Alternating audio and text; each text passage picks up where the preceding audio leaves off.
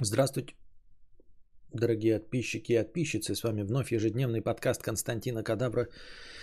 И я его ведущий Константин Кадавр. Читал, читал. Пытался, пытался найти какие-то сегодня повестки, но нет.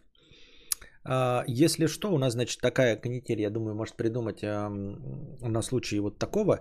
Дело в том, что... Случай вот такого, что, блядь, я говорю.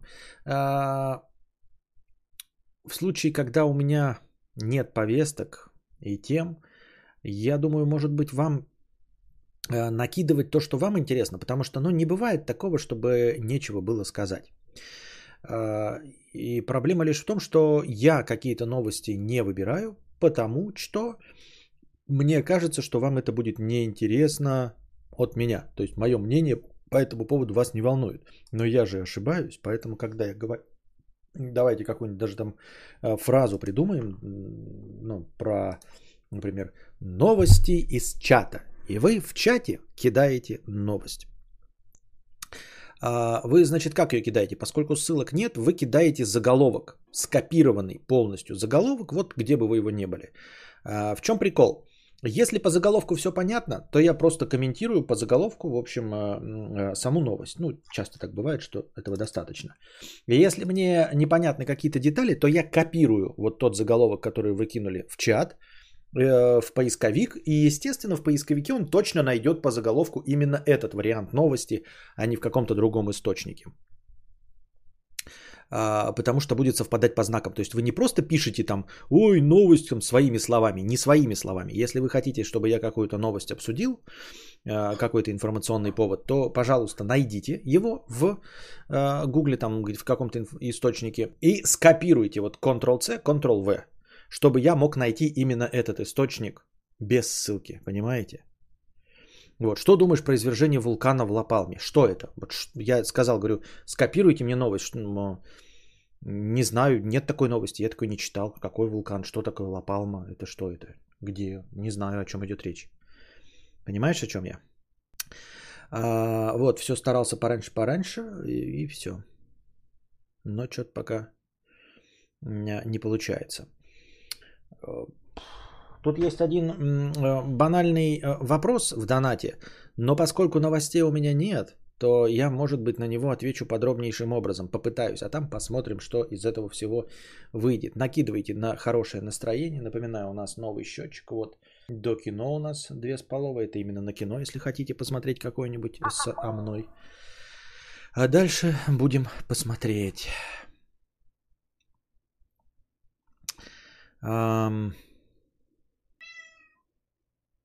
Еще один пишет, что думаешь про Дурова и блокировку ботов, блядь. Ничего не думаю. Мне кажется, нет такой новости про Дурова и блокировку ботов. Я только что сказал, скопируйте Ctrl-C, Ctrl-V, чтобы я мог ну, если бы я мог, ребята, включить э, возможность вам передавать ссылки, я бы включил, но это нет, это ограничивается самим Ютубом. Так бы вы мне ссылки кидали, и я бы их не открывал, потому что вдруг вы мне там э, какой-то спам и все остальное. Да, прежде всего хотелось бы опять э, поговорить с вами. Я давным-давно об этом говорил и думаю, хочу включить автоответчик. Вот сейчас перед стримом прям посмотрел. А, оказывается, вот это вот анальное огораживание с кибербезопасностью на телефонах. Раньше-то была возможность а, прямо на самом телефоне записывать разговоры. Потом постепенно, значит, э, убрали это на айфонах сразу не было. Потом убрали это на видроидах. А теперь нет еще и возможности сделать автоответчик. А, потому что автоответчик подразумевает э, под собой запись разговора, а это якобы нарушает какие-то законы о конфиденциальности в каких-то странах, поэтому ни одного приложения, которое выполняло бы простейшую задачу с автоответчиком, не существует под видроид, да, чтобы оно просто работало и записывало на видроид, а так это было бы идеально. А, поэтому придется пользоваться услугами от оператора. Мне просто нравится вот эта американская концепция. Я где-то уже слышал, эм, не знаю, правда это или нет, и вам тоже пересказывал, что американцы вообще эм, телефонную трубку не берут. В принципе, никогда не берут. А, и они придумали автоответчики, мы их в кино смотрим, эти автоответчики, у них вообще вполне считается нормой не брать э, трубку а, и послушать, э, кто там тебе звонит и что он хочет сказать, и только потом перезвонить. Мне дико прям импонирует эта концепция, вообще не брать трубку ни от кого и никогда, и знаете, для чего мне хочет позвонить человек, потому что входящий звонок, он всегда тебя к чему-то обязывает. Всегда человек что-то от тебя хочет. А вот автоответчик дает тебе возможность как бы самому рулить ситуацией. Вот тебе человек звонит, а, и пускай он сообщает, что он от тебя хочет. А я уж решу, хочу ли я реагировать на то, что он от меня хочет. Если а, он не согласен записывать автоответчик, ну, тогда ты не дозвонился до Константина Касьяновича. Все. Мне кажется, это было бы справедливо, потому что я заебался быть на поводке телефона. То есть вот он у меня есть, и я должен отвечать, блядь, каждый раз, когда кому-то понадобится. Не то, чтобы у меня это часто бывает, да, и никто мой телефон не знает, но тем не менее. Схуя ли я должен, блядь, отвечать, если я кому-то понадобился? Если я кому-то понадобился, то это я тебе понадобился, а не ты мне понадобился. Поэтому будь бобр, запиши, скажи, что тебе от меня надо, а я, когда мне будет удобно, и если я захочу, я тебе перезвоню. Автоответчик голосовухи в Телеграме. А, а тебе зачем? Значит, мне повезло. За Xiaomi записывать звонки. Закидывали бы бедного тебя нюдосами, ссылками своими. Ага. Вот. И ну, не с неизвестных номеров звонят. А понятное дело, что в большинстве случаев у меня определяется это, да. Ну, хотелось бы, чтобы а, спамеров ставило в тупик. Очевидно, что спамерам нечего сообщить и что я им не перезвоню, понимаете? Чтобы включался автоответчик и говорит, вот вы позвонили Константину Касьяновичу, все, что вы хотите ему сказать вживую, пожалуйста, расскажите автоответчику. Если вы рассказываете что-то интересное и хотите предложить мне денег, то я вам перезвоню. А нет, идите в хуй. И для чего вы спросите, да, тоже опять-таки. А чтобы вообще не слушать звонки. Чтобы, блядь, вообще не слушать звонки. Ну вот жена позвонит, на нее у меня стоит определенная мелодия. Если играет не мелодия жены, то оно идет нахуй просто сразу. Потому что, э, э, понимаете, мы как все тревожные люди в, в современной, в постоянном стрессе находимся. Любой звонок, ты сидишь, вот у тебя спамеры звонят, а оно не сразу, не мгновенно определяется, пока по базе пройдет, пока Яндекс кинет этот номер себе там в базу, просканирует его и обратно тебе перешлет, а, чтобы показать, что это, возможно, мошенники. И то там, понимаете, слишком э, так широко. Возможно, мошенники, возможно, опрос, возможно, пятое, десятое. И ты сидишь, блядь, и паришься такой, блядь, кто же мне звонит, что это может быть, блядь, кто, что, почему, зачем? Ну, блядь, хотите дозвониться? Хотите позвонить Петечке? Пожалуйста, я ж не против. Вот вам автоответчик, расскажи, что ты хочешь, я тебе перезвоню. Я считаю это прикольно. Вот. И не то чтобы, понимаете, если вы не хотите, ой, что ты, бля, ебать тебя в рот нахуй, американец что ли, да нахуй ты нужен, блядь, нахуй нужен, ну и нахуй нужен. Все, легко и просто. Не хочешь записывать автоответчик? Значит, тебе ничего не надо. Я справедливо считаю. Ну, ну мы же понимаем, да, что никогда никто не звонит, э, если надо что-то тебе. Никогда. Никогда никто не звонит. Бля, вы выиграли миллиард долларов. Не, никогда. Это всегда нужно что-то звонящему. Если кто-то из моего круга знакомых звонит мне, да, ну понятно, круг знакомых я вижу весь номер, там я подыму трубку, да, но тем не менее, все равно. Хочешь что-то, не нравятся америкашки, ну значит не сильно ты что-то от меня хочешь. А если хочешь, будь добр, сообщи, чтобы я не парился, не бежал к телефону, как проститутка, блядь, э, быстрее за э, чаевыми. Не надо мне вот этого всего. Я посмотрел, есть... Э, понятное дело, что там, например, родители будут там отпугивать это все. Э, или каких-нибудь там людей э, стандартный автоответчик, потому что люди думают, что на стандартный автоответчик ну, никто не прослушивает. А если включить платный автоответчик, а он там стоит 2,5 рубля в день, а, это кажется, да хуя, ничего себе, бля, платите, ба, в рот, блядь. Но у меня как бы и так безлимитный интернет 400 рублей стоит, а 2,5 рубля в день, это помножить на 30 дней, это будет всего там 80 рублей, грубо говоря. Это не так уж и напряжно платить 80 рублей, чтобы вообще никогда не брать трубку, понимаете? Просто никогда, блядь, не брать трубку и не париться. Услышал звонок такой, да? Мы же вообще выключить звук нахуй. Просто выключить звук. Не, ну выключить звук нельзя, потому что жена позвонит. Оставить звук включенным. Ну ты слышишь звонок и вообще, вот, вот я сижу такой, да? И телефон зазвонил там.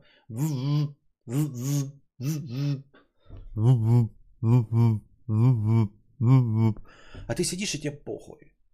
То есть ты как бы э, не потому, что ты там психологически справился с этим, не потому, что ты там поборол эту систему, а просто потому, что ты знаешь, что ты ничего не пропускаешь в этой жизни. Вот что тебя успокаивает. То есть ты технически решил эту проблему, не пошел там к психологу, что я, естественно, рекомендую, но в целом, да? Все, легко. Ты ничего не пропускаешь, не надо бежать, там важный звонок, неважный, хуяжный. Потом, когда удобно, взял и прослушал. Я считаю. Мне кажется, это классно. И говорю, вот вы скажете, ну, типа, ты не заставишь людей быть американцами. Не заставишь людей быть американцами, значит, они идут нахуй. Ну, в смысле, я никому не посылаю, но, типа, э, если вы хотите от меня чего-то, то, пожалуйста, говорите. Не готовы говорить, не готовы идти по американскому пути, э, записывать на автоответчик, ну, значит, вы все, ну, типа, значит, не настолько важно был ваш звонок, правильно? Я так думаю, мне так кажется. Согласитесь со мной? Как вы смотрите на это? Э, полностью согласен. Не знаю про что, но надеюсь со мной. А когда ты перезваниваешь, там тоже автоответчик, и все играют в игру кому нужнее вместо любого дела. Ну, хорошо. Хорошо. Это последствия вчерашней ссоры кадавра с телефоном. Тел, походу, его послал. Ага. А, вот. Чего значит мне два раза повезло? Что значит повезло? Мне повезло. Значит, мне два раза повезло. Что? А вот. И я собираюсь включить. Вот я посмотрел. Там есть стандартный автоответчик, он у меня и так включен. То есть я уже знал о том, что у меня стандартный автоответчик включен. Иногда мне кто-то записывает, туда звонит. А, но там, понимаете, стандартный автоответчик, во-первых, я хотел бы настроить, чтобы он включался сразу чтобы не, сда, не ждало звонков. Ну, ну, максимум три звонка, например, да. Вот. Может быть, там есть функция типа не включать автоответчик на кого-то и ждать, посмотреть, как это работает. То есть было бы вообще прикольно, если бы Android это позволял делать, ну мой на Samsung, например. И там можно было бы э, жирно настроить, например, чтобы э, если звонок от жены или от родителей, то он звонит до Талова, пока я не возьму трубку. Правильно? А на все остальные, кроме там э, э жены этих, чтобы включался автоответчик. И причем включался сразу. Даже не ждал нихуя. Ни одного звонка. Сразу просто пип. И сразу пошло. Здравствуйте. С вами, говорит, Константин Касьянович.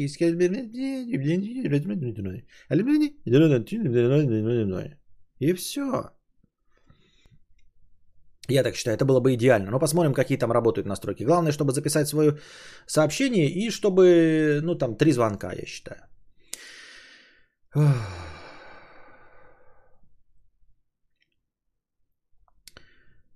Привет, ты спрашивал, Undercover пишет, нихуя себе, блядь, хуярит мне тут э, спамом. Ну давайте прочитаем, что он там нас хуярит он, э, спамом. Короче, вот вышла Diablo 2. Привет, ты с, на позапрошлом стриме спрашивал, что делать и как дальше генерить контент. Ребят, настроение. Что я хочу, я спал, я готов. В принципе, кино. Сука, ну почему одни нищие сидят? Где нормальные мужики с баблом? Ну хули тут одни нищеброды, блядь? Ну хули все нищие такие? Ну хули вы нищие, блядь, такие уёбки? Короче, вышла Diablo 2 Resurrected. Э, сейчас на хайпе. Берешь, что тебе известно. Конечно, нужна тема, чтобы ты разбирался в ней. Ну, вот это и прям, честно говоря, в Ютубе и разбирался. Серьезно? Для того, чтобы в Ютубе на какую-то тему говорить, нужно разбираться? И делаешь разбор с твоей точки зрения. Люди ищут Диаблу и натыкаются на тебя, а у тебя не галимый лексплей или прохождение, а типа логичный разбор что да как, почему лор Диабло отстой или норм. Я имею в виду именно лор, потому что там есть написанная основа, ее можно быстро проанализировать и дать свой анализ и не быть очередным игровым журналистом. А, и так по любой хайповой теме, но не в формате обзора новостей, а именно в твоем формате, типа как тематический эфир, но по хайповой теме, конечно, в которой ты разбираешься. Очевидно, что для тебя лучше, если есть текстовая основа по этой теме, но максимально подольше от, подальше от обзора новостей. Может получиться привлечь так людей. Короче, используй свои сильные стороны. Не знаю, что по подпискам или по просмотрам, но по субъективной оценке тематические стримы в разы интереснее. Это если про качество. Ребята, вот я сейчас прочитал комментарий андекавера. Мне кажется, или он полностью и целиком описал Архип? Вот прям взял и описал Архип. Я просто брал э, какой-то э, хайповый информационный повод и высказывал свою точку зрения по этому хайповому информационному поводу. И я не стремился к э, ультра подаче, как ты говоришь, вот такой к искусственной, да, э, новостной, потому что я импровизировал. То есть я читал новости, я как бы по себе проговаривал все, что я хочу сказать на эту тему, и потом вживую это все наговаривал за один раз. Я думаю над этим. Я думаю над компромиссом, как учил э, меня и всех Юры Хованский, приложение усилий и получение результата. То есть, с одной стороны, я хочу делать красиво, да? Ну, то есть, например, в разных локациях, по-разному выставлять кадр и в идеале писать сценарий и ну, уровня карпоток там или очевидных вещей, это все записывать. Но это сильно выматывает. То есть я сделал карпотки, и вот больше я не могу и не хочу, потому что я увидел, что я не попал в фокус, мне нужно куда-то ехать, мне нужно монтажить, мне нужно э, учить текст, мне нужно записывать э, несколько часов, потому что, ну, заучивая э, абзацы, которые я сам же написал, но чтобы это все звучало как пописанному, нужно прям заучивать. И это сильно выматывает. И мне сейчас на это сил и мотивации не хватает. Тем более, когда я не вижу мгновенного результата. То есть мне нужно было бы год, например, заниматься такой хуйней, каждый день выпускать по ролику. И потом получился бы какой-нибудь, возможно, выхлоп. Правильно? Это очень э, э, сложно. Поэтому нужно найти какой-то компромисс между э, трудозатратами и результатом. То есть э, насколько вам нужна красивая картинка? Насколько нужно, чтобы в кадре что-то менялось? Насколько хорош должен быть текст? И могу ли я просто, вот как сейчас с вами вживую разговаривать? Все-таки я не так уж и плохо владею словом. Тем более, если записывать какое-то мнение по поводу хайповой новости, пусть даже импровизированно, но потом монтажить, то есть откровенно, когда я заговариваюсь или косноязычу вырезать, когда я туплю тоже вырезать эти паузы, то в принципе может получиться не так уж и плохо. Правильно? Но по сути дела это является архип. Я вот сейчас смотрю ретроспективно на архип, а он был хорош? Ну типа, нет, он может быть, я не знаю. Вот, во-первых, он был ли хорош, во-вторых, привлекал ли он зрителей? Достойный ли это контент, чтобы люди посмотрели и такие, блядь, хочу дальше знать его мнение, чтобы подписываться, чтобы просто количество подписоты тупо росло. Это тот контент. Просто когда э, так смотришь как творческая личность, кажется, что контент должен быть, ну вот прям какой-то вот, ну прям выдающийся, чтобы сейчас добиться успеха. Ну мы же считаем, что я с нуля буду добиваться успеха, правильно? Э, никакого бэкграунда у меня нет, помогающего мне. То есть фактически с нуля. И когда есть какие-то там, а, блядь, вот проститутки крашеные, Минаев есть, э, Руслан Усачев, кому может понадобиться смотреть на меня с не особо выхолощенной картинкой формата архип? Полностью согласен, всегда звонят и что-то хотят от меня поиметь. Никто не звонит, чтобы предложить чемодан денег просто так. Именно. Эти уроды-рекламщики уже и на Viber, WhatsApp позванивают, чтобы им всем вечность мучиться в аду. Но вот, кстати, ответчики, сам, автоответчики на Viber WhatsApp есть вроде как. Будьте здрасте, спасибо. Не в курсе за архив, я пришел после того периода. Undercover, посмотри на канале Архив Константина Кадавра. Там есть плейлист Архив. Представь себе, что все ролики там ты увидишь новости, которые я обсуждаю, что они выходили вот в пределах недели этой новости. То есть вот если ты видишь какую-то тему, да, она не просто вот тогда, э, там приблизительно, когда вышла, она вышла вот в ту неделю. То есть новость возникает не, не, до, не более чем в течение недели я выпускаю вот такой ролик. Посмотри, вот прямо сейчас можешь undercover посмотреть любой архив. Склад мысли. Я позвоню, будет автоответчик, я запишу, и это значит, что я должен день сидеть ждать ответа. А если от этого зависит действие, то я их не буду совершать. Подлость в том, что ты типа не отказал, а подвесил. Какая подлость? Какая еще подлость? Какие движения? Ты что, реально звонишь? Если ты решатель вопросиков, да, такой человечек, то подскочи кабанчиком. Напоминаю тебе, в клане Сопрано все э, мафиози есть такое мнение, даже среди инфо-цыган, что любые вопросики реально решать нужно вживую. Понимаете? То есть э, не в текстовом чате, во-первых, если возможность есть вживую, а там если голосом, понимаете?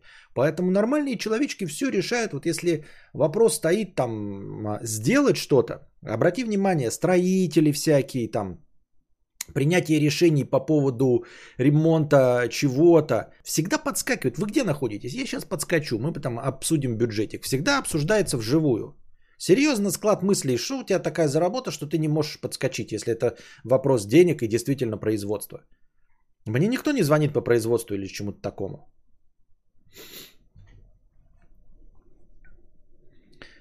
Мне кажется, не архип, а как бы не лекция на популярную тему. Ну, не лекция на популярную тему, это надо готовить. Ты что, гонишь, что ли? Ну вот давайте берем информационный повод, да? Вот, Гарик Мартиросян высказался. А, и я вчера высказался по поводу Гарика Мартиросяна. Из этого можно вырезать и получить архив, правильно? Нарезать. Можно же нарезку из вчерашнего моего ответа. Нравится он вам или нет, но как бы есть мнение, и оно будет в поисковой выдаче э, выбрасываться. Правильно? Правильно. А, подготовка лекций, вы, вы, вы так говорите, это что, легко? Серьезно? Вот что я должен подготовить по высказыванию Гарика Мартиросяна. Ну давайте возьмем какое-нибудь другое да, событие, там, вот как вы говорите.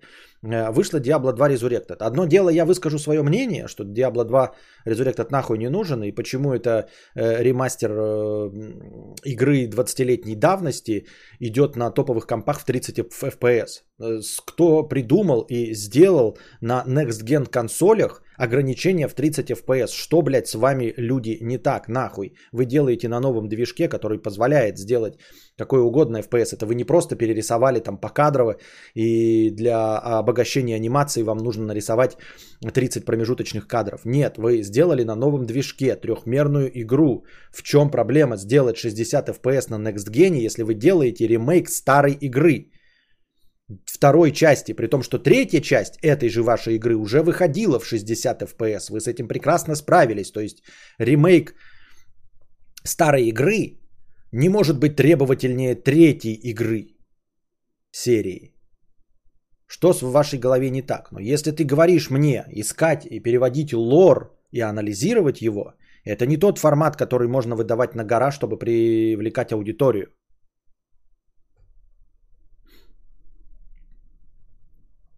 Есть бесплатная услуга от Титькова. Там переадресация на их бота, который присылает стенограмму. А, переадресация от чего? От кого? Это что?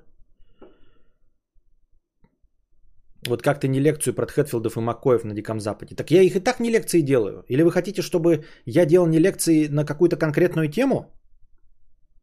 Типа не просто не лекцию, но еще и на хайповую тему, да? То есть я просто не лекции не могу, ну, там, эти разговоры придумать. А вы хотите, чтобы я еще и на, на свежатенькую реагировал. Ну, положим, ну, предложи мне вот, вот на последней неделе, вот сейчас неделя идет, с понедельника, да? Какая новость может быть, по, по которой можно обработать информацию и что-то выдать? И самое главное, еще, да ёпта, да, да хуя, не политота. Давай. Предлагай тему, вот которую можно сейчас сделать не лекцию.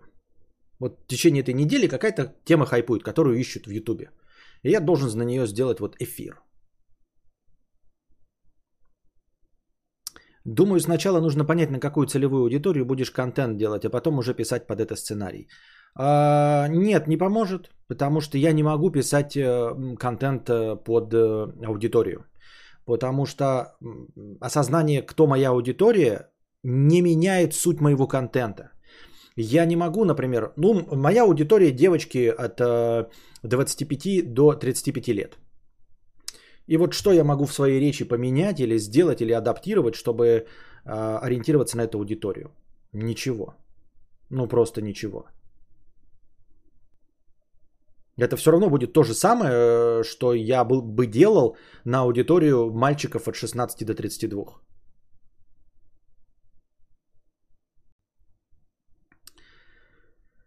Архип Прогнойного и Оксимирона топ. Так ты тот архип последний раз делал лет 5 назад. За это время YouTube поменялся. Может именно сейчас и зайдет. Э, Дима Тейкер, 14 месяцев спонсор, спасибо большое. Уже вот те, кто за год перевалил, вы уже можете видеть, что у них аватарки с наполовину кадавром.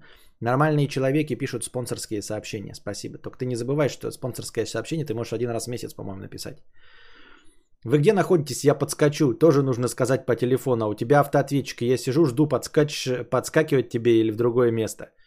D2 работает, э, W2 работает на 25 FPS по определению игры. Она обязана работать на 25, это механика, там все процессы завязаны на 1 25 секунды. Нихуя подобного. Это, понимаешь, не рескин этой игры, склад мыслей. Это не рескин игры, почитай. Это не моя претензия, я не только что ее сформулировал. Это э, всеобщая претензия, в том числе от людей, которые в программизме понимают. Никакие там процессы не завязаны на 1 25 секунды. Ты говоришь о том, что эта игра рискин, то есть они будто бы взяли, э, задники перерисовали, перерисовали 25-кадровую анимацию, каждый из 25 кадров, и все хорошо. Нет, они, передел, они сделали заново игру на новом движке, это трехмерная игра, на каком-то, по-моему, на Unreal, ну я не буду говорить на чем, но вот на каком-то современном обычном движке. То есть то, что там скорость движения этих совпадает, и пятое, и десятое, это не рискин игры. Это новая игра на новом движке которая выглядит как, э, ну, старая. Никакого, ну, если у тебя рискин, то у тебя вот 25 кадров нарисованы, и тебе нужно теперь их сделать 4К. Тебе надо нарисовать 25 кадров. А они не 25 кадров, они сделали трехмерную модельку. Она вращается вживую, генерится эта трехмерная моделька вместе со светом, с отражением и все, понимаешь? В зависимости от компа, в зависимости от того, сколько источников света ты настроил, оно вот это вот генерирует. Это настоящий игровой движок современный. Поэтому там анимации должны быть привязаны не к количеству кадров, и все движения не могут быть привязаны к количеству кадров. Они должны привязаны быть ко времени, к миллисекундам. И вот за сколько миллисекунд с э, твоей, э, ну, компьютер там справляется, ты можешь хоть тысячу кадров делать. В зависимости от э, мощности компа. Это новая игра, которая называется Diablo 2. То есть это по старому сюжету, со старыми персонажами, ну вот там перерисованными, да, покрасивее сделаны. Те же самые карты, но это новая игра.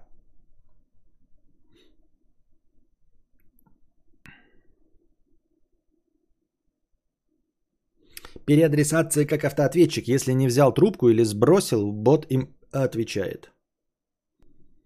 Если лор обсуждать без глубоких знаний, то можно вообще жиденько пукнуть. Мистер Бер, эм...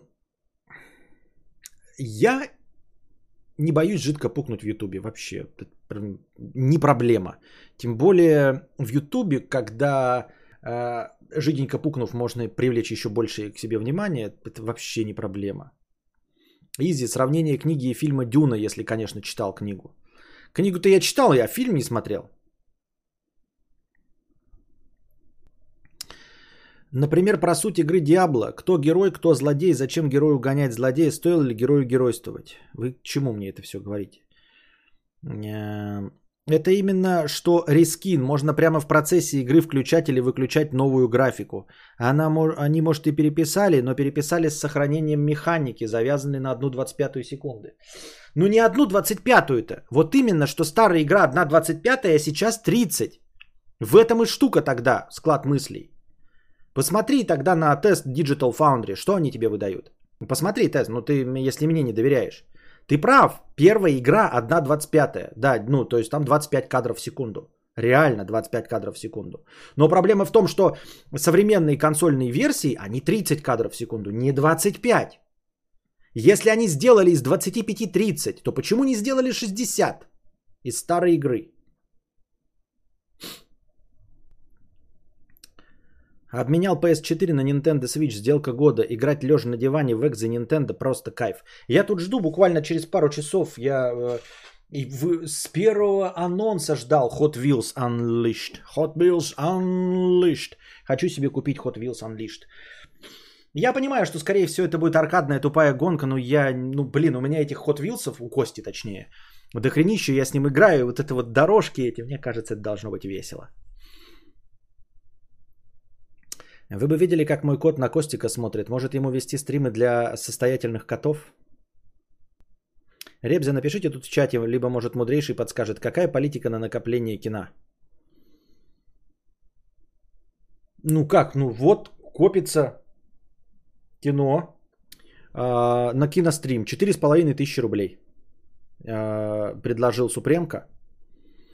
И я временно пока согласился, но вот это если сборами. Э, ну, типа, несколько человек. То 4,5 тысячи, э, то после этого стрима, ну, там, когда соберется сумма, э, будет кинострим. Э, когда мы смотрим кино со мной, фильм, который выбираю я. Если фильм выбираете вы, то это стоит дохуя. 4,5 это чтобы смотреть просто со мной кино, которое выбираю я. Ты в игре находишь вещь, которая срабатывает в 6,25, 6,25 э, секунды, например. Перерисовать можно, но работать обязана так. Вещь можно экспортировать из старого сейва. Я не спорю, склад мыслей. Посмотри Digital Foundry. Почему они говорят про 30 кадров в секунду? Почему тогда показывается 30 кадров в секунду? Ну, ты хочешь сказать, что это типа обработка просто видео, тупо записанное видео, да, которое как, ну, ты можешь конвертировать в 30 кадров в секунду, он там с, уже при помощи э, видеоэффектов что-то какое-то смазывание добавит 5 лишних кадров, правильно? Я не знаю. Вот Undercover пишет, что что бы там ни было, на ПК новый 3D-графон выводится в 60 кадров. На консолях поставили лог в 30, чтобы лаги не были видны очевидно. А так, конечно, все действия в старом графоне идут правильно. Костя, так ладно, если жиденько на, надудел и привлек кого-то, можно же просто надудеть и не получать никакого выхлопа. Так, подожди, Костя, так ладно, если жиденько наду... Так ладно, если жиденько надудел и привлек кого-то. Но можно же просто надудеть и не получить никакого выхлопа. А можно, вот в этом же я же и спрашиваю. Я же и спрашиваю, мистер Бер, а можно и не надудеть? Можно и настоящую, и правдивую, и сочную информацию выдать, и тоже не получить никакого выхлопа. Надудел это, по крайней мере, ты не старался. А если старался, все правильно сделал, и все равно говна на лопате. Что за кино будет? Надеюсь, новый фильм приквел Сопрано. А что, ну он еще не вышел же, по-моему. Можно сделать шкалу сбор. Сбор не идет в хорошее настроение, но если за неделю не соберем, то мудрец забирает деньги себе и потирает ручки. Да хотя бы так, пока не, без забора, ничего. Вот они подвешены есть. Супремка уже кинул 2000 из четырех с половиной. Супремка уже кинул 2000, вот осталось вам 2,5. Вот Супремка предложил идею. Я же всегда за любой движ, кроме голодовки. И вот видишь, Супремка не работает. Когда кто-то готов один, как это делает Фаргот Машрумс. Вот он хочет Фаргот Машрумс смотреть со мной кино, блядь. Хуяк такой. Full прайс. И все. И мы смотрим, понимаешь? Когда он хочет, мы смотрим. А когда вы хотите по половинке, ни одного не получается, понимаете? Вот вроде все хотят, а я... Даем жидкого все.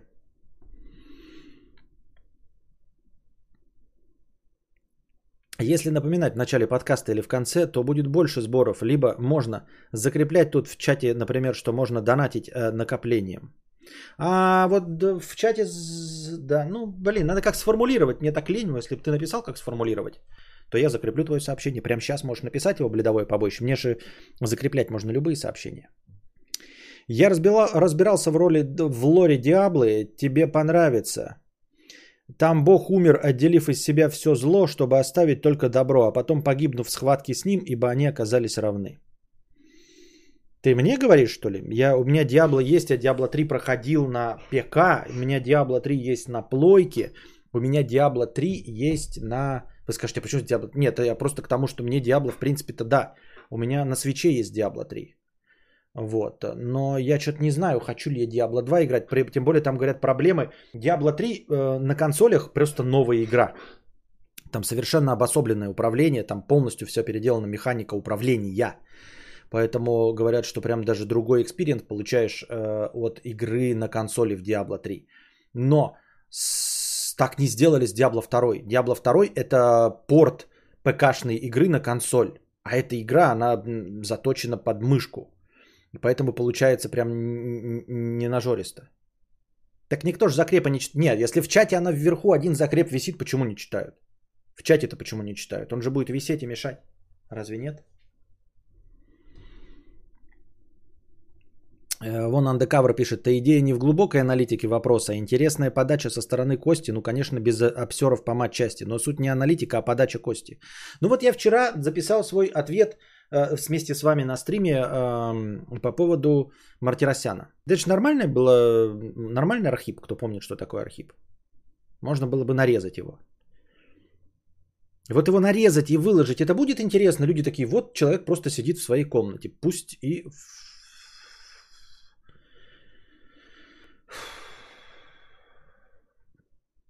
60 FPS.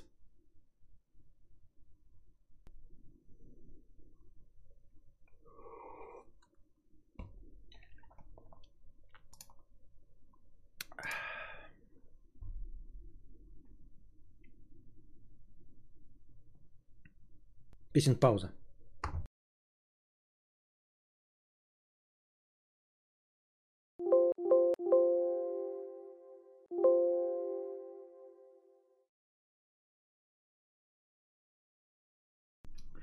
Вот еще тоже такое вот э, интересное замечание, да? Я сейчас даже перепроверил. А, Роберт Смолецкий пишет, объективно нет, надо по-другому как-то эту шнягу пропихивать. А, ты имеешь в виду архипы? Ваш талант оценили и готовы пригласить в высшую лигу, но натолкнулись на автоответчик. Да кого вы буровите, шо вы? Помните все ваши разговоры про то, что а, вам нужна картинка? Вот, и вы мне не позволяете, ну, на словах не позволяете перейти исключительно на аудиоформат, как еже э, сармат. Ух ты, рифма какая получилась неожиданная вдруг. При этом, при этом, мне кажется, что никто из вас не смотрит на меня вообще в целом. Ну, просто как-то фоново есть, но для того, чтобы, например, а, заметить, что я в абсолютно новой рубашке, вашей внимательности не хватает. Понимаете? И это я не как де- де- девицы красные, которые там э, из 50-сантиметровых волос обрезают 2 сантиметра и ждут, чтобы парень заметил. Я надел абсолютно новую рубашку в абсолютно новом цвете. Я проверил сейчас с поиском по чату. Ни один из вас не заметил, что я в новой рубашке. Ни один. А я ее покупал. Я думал, охуительная рубашка. Я в ней охуительно выгляжу. Она, она клетчатая, она темная, она зеленая, она просто заебись. Ни один не написал. Вот. И спрашивается, насколько нужен вообще видео, насколько нужна видеосоставляющая в моем стриме, если никто не увидел новую рубашку. Сейчас, конечно, я сразу заметил, просто был занят, чтобы написать. А, я заметил, что новая рубашка, но просто не подумал, зачем это говорить. Когда я другое одеваю, что-то там заметнее, да, вы обязательно там все э, лясы точите. А тут, видимо, понятно.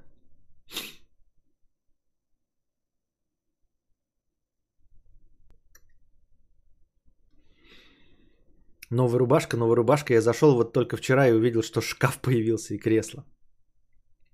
О, новая рубашка, я сразу заметил. Понятно. Костюм новый класс. Сейчас уже поздно, ребята. Сейчас уже поздно. Все. Больше ничего не будет. Вот кошка сидит и смотрит шкаф. Там ничего нет. Она просто сидит, как, знаете, как в фильмах ужасов.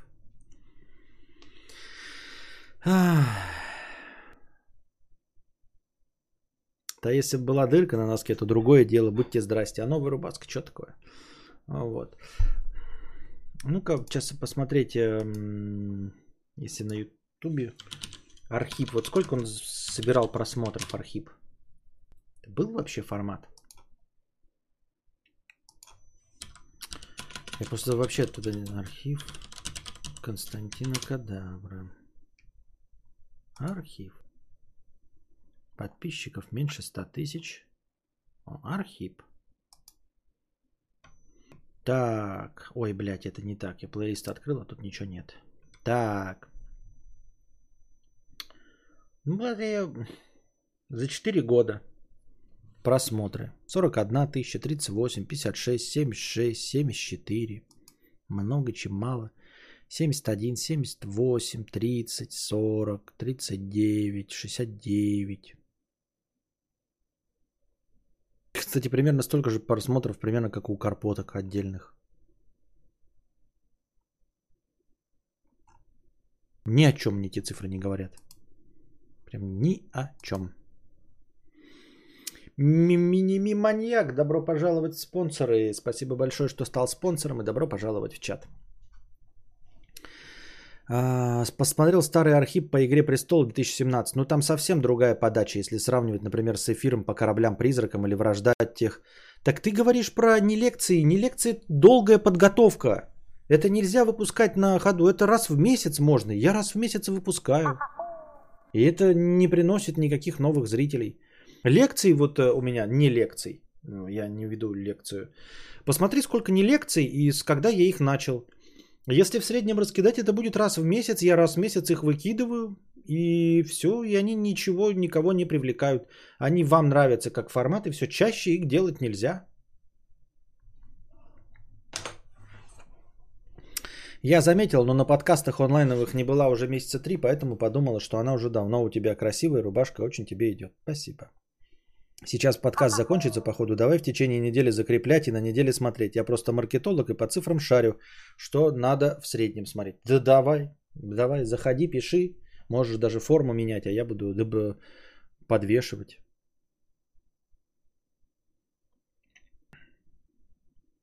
Подача 2017 и то, что сейчас, реально небо и земля. Вообще нельзя сравнивать. По-моему, одно и то же. Мудрец, получается, тебе требуется личное подтверждение и похвала визуальному новшеств, ведь люди такие мелочи э, и разнообразие на подсознательном уровне подмечают, сами того порой не осознавая. Не понимаю вопрос. Ничего себе, тут и видео на стриме есть, да. Посмотр... Просмотров также, а дисов больше. Ну нахер такой формат, пишет Роберт. Э, буду откровенный, но мне не понравился Архип. Очень поверхностные видео, воды целый океан, типа как Snail Kick делает. Я никогда не досматривала. А Карпотки пересматривала даже.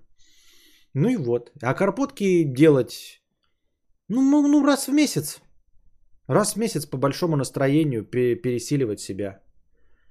Понимаете? Ну нет студии, то есть чтобы на поток поставить, но это вот надо было какой-то, знаете, поймать волну, вот, ну, набрать большое количество подписчиков случайными хайповыми вещами, нанять оператора, да, монтажера, и потом уже быстро переключиться на процесс только производства, чтобы все остальное делали другие люди, и тогда можно на поток это выпустить. А я как был один человек, так один человек и остался. Но тогда энтузиазм был, а сейчас энтузиазма одному это делать нет вообще никакого. Понимаете? У меня мелкий канал, и я записал один раз видео разоблачения чудака, который достал. Просмотров больше, чем на все остальном канале, но эти люди не приходят на стримы. Да, так же, как у меня там 1,2 миллиона просмотров есть на «Очень холодно, блядь», и чё? Если я не могу выдавать «Очень холодно, блядь» регулярно, то это бессмысленно все. Что касается мотивации выпуска Архипа, если ты это действительно хочешь, видишь в этом перспективы или тебе это вообще не нужно – мне нужны деньги, рост, я хочу стать популярным блогером и зарабатывать много денег. Я хочу покупать себе Dodge Challenger. Можешь себе в сохраненке добавить, я иногда из-за работы в записи смотрю. Костя, тебе нужно каждый раз про рубашку новую говорить. Вон какая активность в чате появилась. Понятно. Мистер Марк, смени рубашку, не идет тебе, точно говорю. Понятно. Написал в донате на кино, а ушло в настроение. Как быть? Так еще я сейчас отниму еще. Дойду до этого и отниму. Где у тебя тут на кино? Не вижу такого. Так.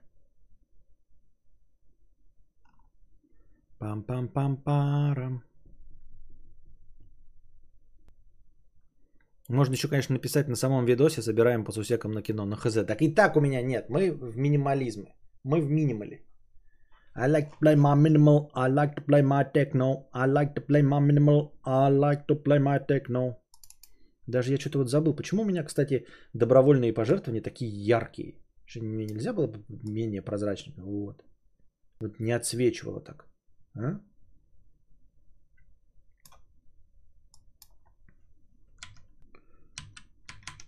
Да? Почему сразу мне так сделано дико, ярко? Зачем?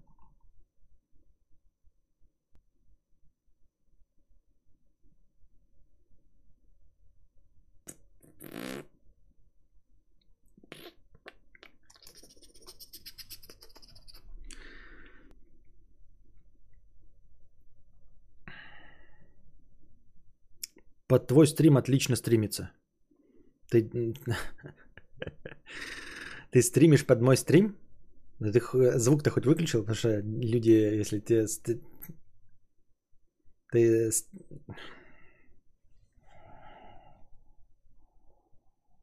Понятно.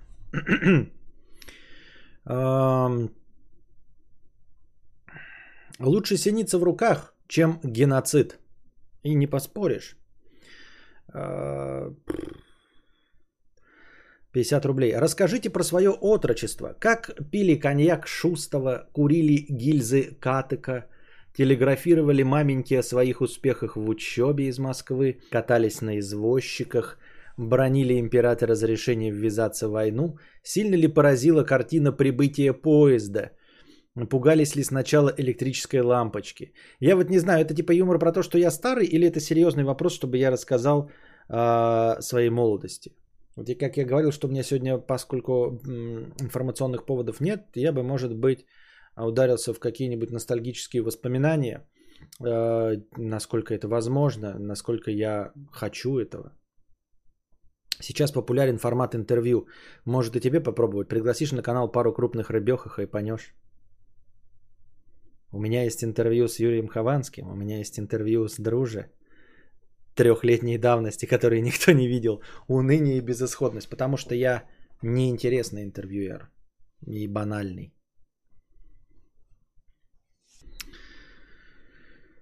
Такая бледная надпись пожертвование не подстать такой красивой рубашке. Понятно.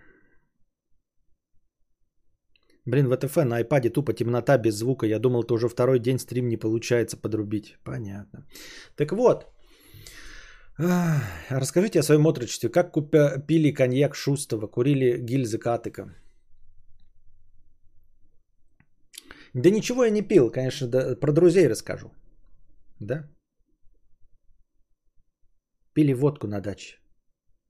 На троих. Отвратительно на самом деле было. Когда э, родители уезжали, например, и у кого-нибудь. Либо у товарища сдачи, либо у меня сдачи. И мы тупо покупали водку, а, заедали все это бутербродами и вот бухарезили, бухали и курили. А, Причем это так глупо было, потому что нужно было еще от соседей подачи, ну, заборы не сильно плотные, скрываться, что мы там а, бухаем и скрывать, что мы курим. Поэтому ты так знаете, как в мертвых зонах в супермаркете, зная, где нет камер, а, люди вот воруют. Также вот ты, зная, где мертвые зоны на твоей даче, а, место для курения было. И вот сейчас так вспоминаешь, думаешь, это так глупо было, ведь алкоголь, он же ну, сам по себе как бы не должен тебя веселить. Он должен веселить тебя, ну, добавлять тебе хорошего настроения при хорошем развлечении, я так думаю, мне так кажется, а не сам по себе. Вот. А там, кроме самого алкоголя, больше ничего не было. Ну, то есть, вот, ну, не очень великовозрастные лбы просто бухают. Ни телок нет, там, ни, ни на дискотеку, ничего. Просто бухаем и, раз, и разговариваем. Так, такое себе было. А, не смущались, не боялись э, э, покупать самую дешевую водку. Как-то не было этого страха. Сейчас я покупаю себе только в больших супермаркетах. Э, обязательно сканирую вот эти акцизные марки, чтобы приложение мне антиконтрафакт показывало, что это та самая бутылка в том самом магазине купленная. А раньше покупаешь самую дешевую водяру, блядь, и она же и тогда, в, на рубеже веков, она могла быть реально сивухой, может было отравиться и сдохнуть, но вот как-то э, без интернета ничего не знали. А интернет уже тогда был по карточкам. Да? Как бы это смешно не звучало, но интернет реально был по карточкам. э, ты покупал, и карточки были по времени. То есть тебе не гарантировалась никакая скорость. Просто э, и карточки были разные, были ночные, то есть эм, подешевле, где час стоил с двух, там, например, до восьми ночи, когда интернет становился популярнее, с двух до четырех ночи на разное количество часов. Я помню один раз я а, пользовался карточкой, это ты звонишь по номеру, там на карточке номер написан, ну, он там один какой-то хаб, а карточка отличается логином и паролем. И я как-то... Э, и, и был просто платный интернет 812. Да, именно как э, код города Петербурга, просто 812. И там просто идет по часовая тарификация, ну, самый дорогой, соответственно, тариф. А карточки подешевле. И я однажды купил карточку там на какое-то большое количество часов, родители тебе давали, там покупали тебе, чтобы ты качал рефераты, там э, занимался самообучением, все дела. Ну, ты реально этим занимался, ну, конечно, большую часть времени тратил на какую-то хуйню в интернете. И а, однажды я купил вот 40-часовую карточку, и я вам уже рассказывал, и я вот и подходит время конец, и она не отключается. А такое тоже бывало иногда что карточка работала чуть больше, чем а, было записано. Я не знаю, как такое было возможно, потому что, ну, это же простые цифры. Счетчик закончился, отключение, какая там могла быть ошибка. Но бывало такое. И вот у меня закончилась 40-часовая карточка, а она не кончается, идет дальше, меня не отключают. И я на следующий день подрубаюсь, и меня не отключают. И потом меня еще раз на день подрубают, и она не отключает. Я такой, нихуя, вот это повезло мне, бесконечная карточка приходит. А потом я в один прекрасный момент, а ты как э, доводишь все до автоматизма, так же как здесь я сейчас вот настроил себе макросы, да, то есть я нажимаю, и у меня происходит несколько действий. Также ты там прибегаешь э, с со школы, включаешь ком, быстро там запускаешь этот э, значок дозвона, хуяк подключиться, все подключилось, она свернулась, ты сидишь, радуешься. И в один прекрасный момент я замечаю, что я... М- ну, там обычный выбор был, вот эта карта перезвона и э, карточка есть. Это как вот логин и пароль, вот раз, как разные аккаунты. Вот у вас в Гугле есть разные аккаунты. И я тупо заходил под аккаунтом 812, который просто почасовая оплата обычная была. Без карточек, ты просто знаешь, сколько ты наговорил, наговорил, столько и это. И я, короче, звоню в телефонную компанию, типа, э, баланс узнать.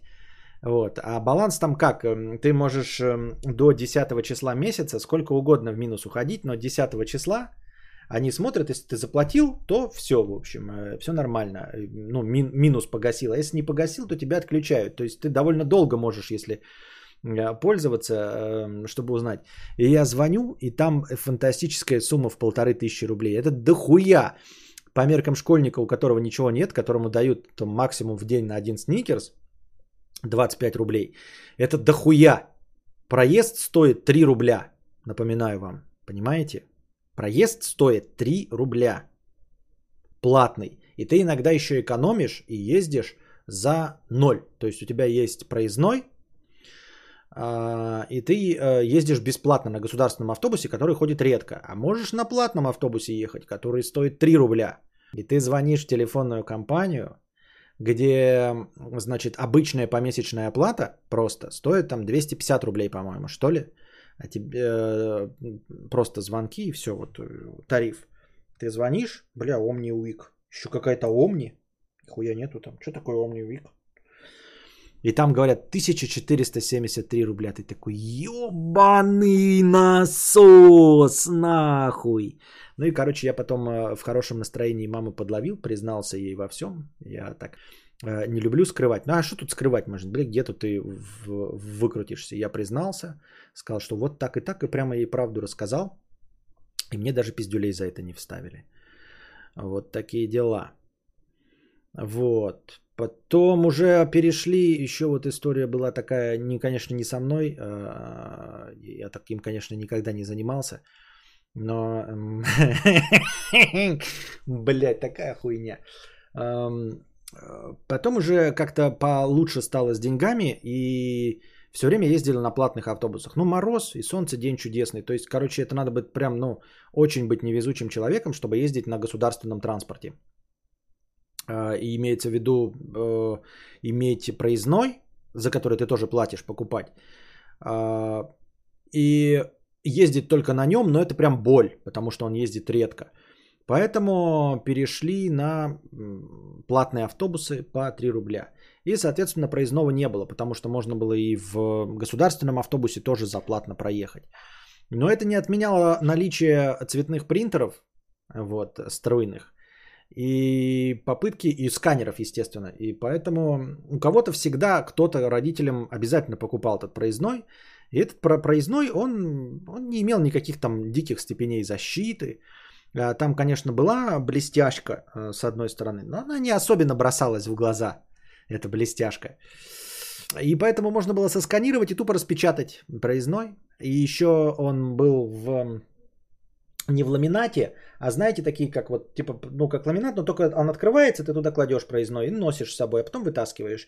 Но, естественно, вот эта вот пластиковая канитель, она была замызганной обычно, а еще можно было специально купить э, какую-то такую зеленоватую, мутную, э, матовую, э, которая, в принципе, скрывала даже цвет настоящего проездного. Поэтому, если туда кладешь не настоящий, а распечатанный на принтере проездной, то становится ну, как бы он и так нереалистично выглядит.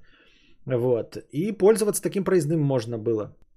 Не помню, чтобы кому-то на этом ловили э, именно на поддельном проездном, именно за то, что он поддельный. Но была такая история, я помню, как один мой друг, э, назовем его Петя, например, ехал с другим своим другом, который был очень веселый, смешной и э, остроумный. Вот. И ехали они два оба с поддельными проездными. А, и друг был очень большой шутник. И вот подходит, значит, а ты не... Ну, там это не было такого, что контролеры заходят, там ты обязательно должен был показывать проездной, потому что там был кассир в автобусе. Он не, не случайно заходил, и ты мог на него не попасть. Нет, каждый раз заходя в автобус, ты обязательно сталкивался с кассиром. Вот. И каждый раз, соответственно, у тебя какой-то впрыск адреналина был или тестостерона а, при встрече с этим этим. И вот а, заходит этот Петя со своим товарищем, а товарищ начинает нахуй шутки юмора, блядь, шутить. И он такой, где ваши эти типа проездные? Петя достает и показывает свой проездной, а, не вполне настоящий. А товарищ говорит такой, маля, такой в сумку, сейчас я достану свой поддельный проездной. Достает Поддельный проездной и показывает. А, кассир смотрит на это, типа нормальный проездной, что у Пети, что у этого товарища. И этот, и типа все хорошо. А товарищ продолжает такой, так проездной же поддельный. Мы же его распечатали вчера. Вы что, у нас их не отберете? На что, естественно, ну, если уж настаивают, да, то кассир берет этот проездной и начинает его открывать вот в этой пластиковой этой. А товарищ такой, а, не, я пошутил. Отдайте мой проездной. И вырывает у кассира. Кассир в ахуе такой. В смысле, блядь? А ну давай сюда. Тот такой, да не, не, не, не. И начинает прятать этот проездной. Кассир, дайте проездной. Говорит, и покажите Пете, говорит, покажите этот проездной. А Петя этот вообще уже в ахуе в полном такой. Он уже убрал. У него уже все прошло нормально. У него уже все закончилось. То есть, блядь, э, они нормально ехали. И э, по тому, как Петя реагирует, кассир такой смотрит на него, и Петя тоже не собирается доставать. Просто потому что, ну типа, ты достаешь, отдаешь проездной, но его же надо заново будет печатать. Понимаете? И он говорит, у вас что, у вас поддельные проездные?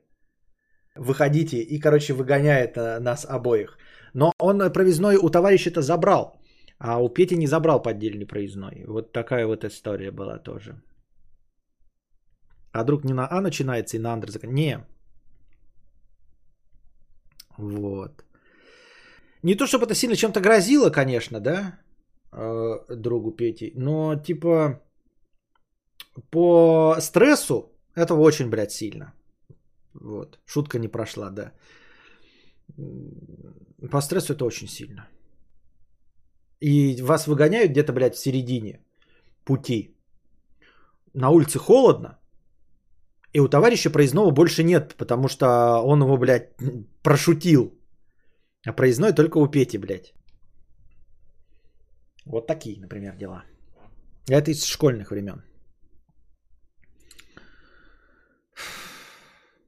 Курили гильзы катыка. Я не знаю, что такое гильзы катыка, но курили сигареты поштучно. Да, а, за а, это, мой товарищ Петя, он застал времена, когда сигареты были поштучно. Застал и так, на самом деле, довольно размыто, потому что ему денег не давали. Он помнит 98 эм, год, хотя вроде бы 14 лет уже можно было бы помнить, но это слишком дело давно минувших дней. Э, помню, что был какой-то кипиш, и вот люди что-то говорили, что вот это дефолт 98 года, и люди что-то теряли, но непосредственно его это не коснулось, потому что так же, как и не касается вот кризис 2008 не коснулся Константина Кадавра, меня, да, так и Петю не касался кризис 98 года, потому что денег не было ни у него, ни у его родителей. Поэтому а, особенного профукивания никакого не было и большой драмы тоже. То есть ни накоплений, которые бы обесценились, ничего. И вот э, сразу после 98 года а, появилась такая мода на поштучные сигареты, потому что людям стремительно перестало хватать. Как помнит э, примерно цены Петя, это вот сигареты LM красные стоили до где-то 7 рублей, а потом сразу стали стоить 18, где-то так примерно. И сразу цена стала увеличиваться где-то рублей до 21. То есть в три раза увеличилась цена на сигареты. Хотя дефолт был не таким, может быть, но вот на каких-то товарах он отразился прям откровенно хуево. И сейчас уже по истечении времени кажется, что э, период поштучных сигарет вроде как продлился недолго – но в молодости все кажется длиннее, как говорит Руслан Усачев. И поэтому кажется, что этот период, когда покупали по рублю сигареты, был довольно длинный. Вот, это реально проходил и не просто в киоске. В киоске там еще могли когда-то отказать по какой-то причине. Потом, когда уже становились, э, уже принимались эти законы про торговлю несовершеннолетним. Но на начальном этапе это все было настолько, что просто э, бабки этим занимались. То есть бабка подходила в киоск, покупала пачку сигарет, да, а, садилась и продавала поштучно эти сигареты. Ну, естественно, она стоила что-то не 18, да, должно было стоить меньше. Потому что иначе прибыль 2 рубля с пачки, это было полное говно, да? В пачке 20 штучек, если ты покупаешь по 18 и продаешь по 20, то это полная хуйня. Но, тем не менее, всегда на остановке сидела бабка, вот, а, и может быть даже иногда и не бабка, у которой был один товар, просто сигареты. То есть они даже не были разложены по видам, ничего. Поштучно не продавались парламенты. То есть у тебя не было выбора там типа, ой, у меня есть, ребята, полтора рубля, и я, блядь, сегодня шикую, куплю парламент. Не. А, сиги были только одни. ЛМ красный. Вот. И поэтому сидел человек, перед ним стояла, стоял деревянный ящик, и просто раскрытая пачка сигарет. Просто она вот буквально вот так вот. Вот раскрытая, и мне торчали сигареты. И ты просто кладешь рубль и достаешь из пачки сигарету. ЛМ красный. у нее не лежали там рядом еще пачки, да, чтобы можно было пачку продать. Не лежал какой-то выбор, ничего. Такое ощущение, что это просто вот бабка подходила, буквально в киоске брала цельную пачку, садилась рядом, открывала и брал поштучно. И все, по рублю. До года 2005 продавали поштучно в киосках, правда, не, не во всех. Ну, в киоске, да, дольше продержался. Так, чтобы вот это, это было прямо на самом начальном этапе, 99-й, наверное, 98-й год, может, 2000-й, когда вот прям, прям перед киоском сидели. На любой остановке. Ты прям мог, значит, значит а, с дачи едешь, да, а, Естественно, на дачной остановке конечной там нахуй никого нет, никогда там два человека, поэтому никто ничего не продает. А когда в город уже въезжаешь, ты на, в городе выходишь на остановке, такой, блин, Нахуй отстегиваешь рубь, берешь сигу, да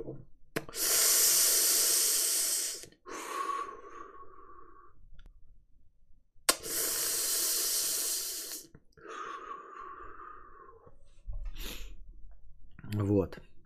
Такие дела. А как вообще поштучные сигареты появлялись на улицах? Их с фабрик воровали или как? Я же говорю, покупает. Это открытая пачка, блин, и все. Тот, у кого было на пачку, продавал ее поштучно. Сигареты поштучно топ. Я как нищий курящий школьник постоянно брал Lucky Strike по 5 рублей за штучку. Нихуя себе, Lucky Strike. Не, у нас такого не было. Что-то у вас питерские ваши эти хитропопости. Lucky Strike по 5 рублей. Это уже что-то... Это уже что-то какой-то элитач. То есть это не от того, что у тебя нет. Это, видимо, наоборот, дорогие сигареты ты покупаешь поштучно. Ну, когда хочешь себя побаловать. А тут было просто возможность хоть как-то покурить, понимаешь? Я покупал сигареты, жвачки и ходил по улице так. А один раз мужик какой-то докопался, типа, зачем куришь? Я так обосрался. Но это прига... при... приколы, это хуета. Ну, не, я понимаю, но мы же как-то никогда такой не увлекались залупой, даже в детстве. У нас бабки сидели с раскладками на пару десятков разных сигарет. Но это у вас какая-то жирнехонька. Я такого вообще не помню. Я говорю, да одна пачка и все открытая. То есть, может быть, она там в кармане еще есть, но лежит просто одна открытая. В Одессе до сих пор в киосках поштучно беру, когда ломает сильно. А бабки сидели еще в году 2010 много где по остановкам. В, Бо, э, в Бор был там, конечно, побольше. А чё, почему? Ну, то есть... Не, я понимаю, может быть, сейчас опять актуально это было бы. Но сколько сейчас пачка сигарет стоит? Просто она сейчас дохуя стоит, и штучно сигарета будет 10 рублей стоить, правильно? Ну, то есть, если пачка сигарет стоит 130, какая-нибудь дешевая, то для того, чтобы выходить в плюс, нужно продавать по 10 рублей. А 10 рублей за сигарету это много. Вроде 130, ну, за 20, да, за пачку. Вроде нормально такой. Ну, блядь, ну тяжеловато. Но можно. Но 10 рублей за штуку хуево. Но меньше, чем за 10 не, не имеет смысла продавать. Я правильно понимаю? В 2010-м Капитан Блэк по 15 рублей покупали в киоске. Ну, Капитан Блэк это э, тоже не считается, потому что это уже и летач, это ты типа сигарилу покупаешь, чуть ли не сигару. Тогда можно поштучно, ты уже стоишь такой, там, с сигарой. А так, как говорю, утолить э, какой-то свой обычный простой голод табачный, надо что-то дешевое, и что ты идешь, у тебя, блядь, нихуя денег нет, и ты такой реально, как было, да, такой идешь такой, просто посмотреть по полу. Вот, а, если внимательно смотреть на пол, вы обязательно найдете деньги. То есть я даже не знаю, когда вот люди ходят и попрошайничают по рублю. А, в центре города, насколько я помню, я даже проверял это и в Якутске, и где угодно. Вот если не хватает 2-3 рублей, то реально можно просто идти смотреть на пол и найдешь. Обязательно 2-3 рубля найдешь. Сейчас продаются сигарилы Корсар, две штуки 30 рублей. Накура с одной, как с двух сигарет. Ебать, накура, накура, ебать. Нихуя ты слова-то вспоминаешь. Накура с одной, как с двух сигарет. Как будто вернулся на 20 лет назад. Накура. А, бля. Губы обожгу. Пальцы опалю. Другу покурить. Да заставь, оставь. Ща.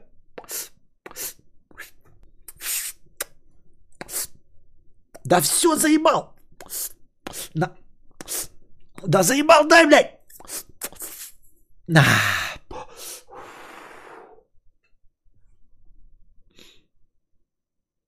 Вот. А еще со спортивными еблами, когда куришь, но если ну, одну сигарету на, на много человек, то из-за... Когда один человек курит, да, он, ну, долго ее курит. Да сколько бы он быстро не курил, все равно долговато, да. А в целом, когда, блядь, легкие спортивные молодые организмы, то, в общем, если ты куришь третьим, то фильтр, он уже полностью, короче, превратился в водянистую хуйню. Он прямо вообще смялся весь уже. То есть, когда один куришь, то у тебя фильтр нормально держится еще. А если ты вот второй, ну, второй еще никуда не шло, третий человек куришь, то все, это фильтр уже, блядь, ну, обычный фильтр, он уже как Беломорина, просто свернут в говно. И горячий реально уже. И нихуя не фильтрует. Вот. Всякие, типа, э, в газету закручивать чай полностью все остальное. Вонище дикое. Ничего прикольного в этом нет. Это просто дебилизм какой-то, естественно, который пробовал каждый. Так я, зумер, покупаю их половину, скуриваю и бычкую. Бычкую. На самом деле я тоже бычкую э, свои самокрутки. Бля, я ж купил табачело себе. И забыл совсем, что хотел, мог бы покурить табачело. Я купил себе табачело для самокрутки. И забыл. И забыл, блядь.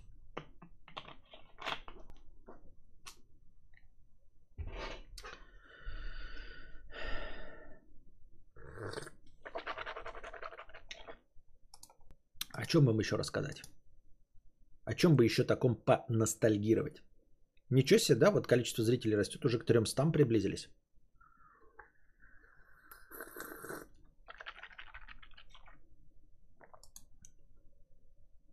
Так. Телеграфировали маменьки о своих успехах в учебе из Москвы.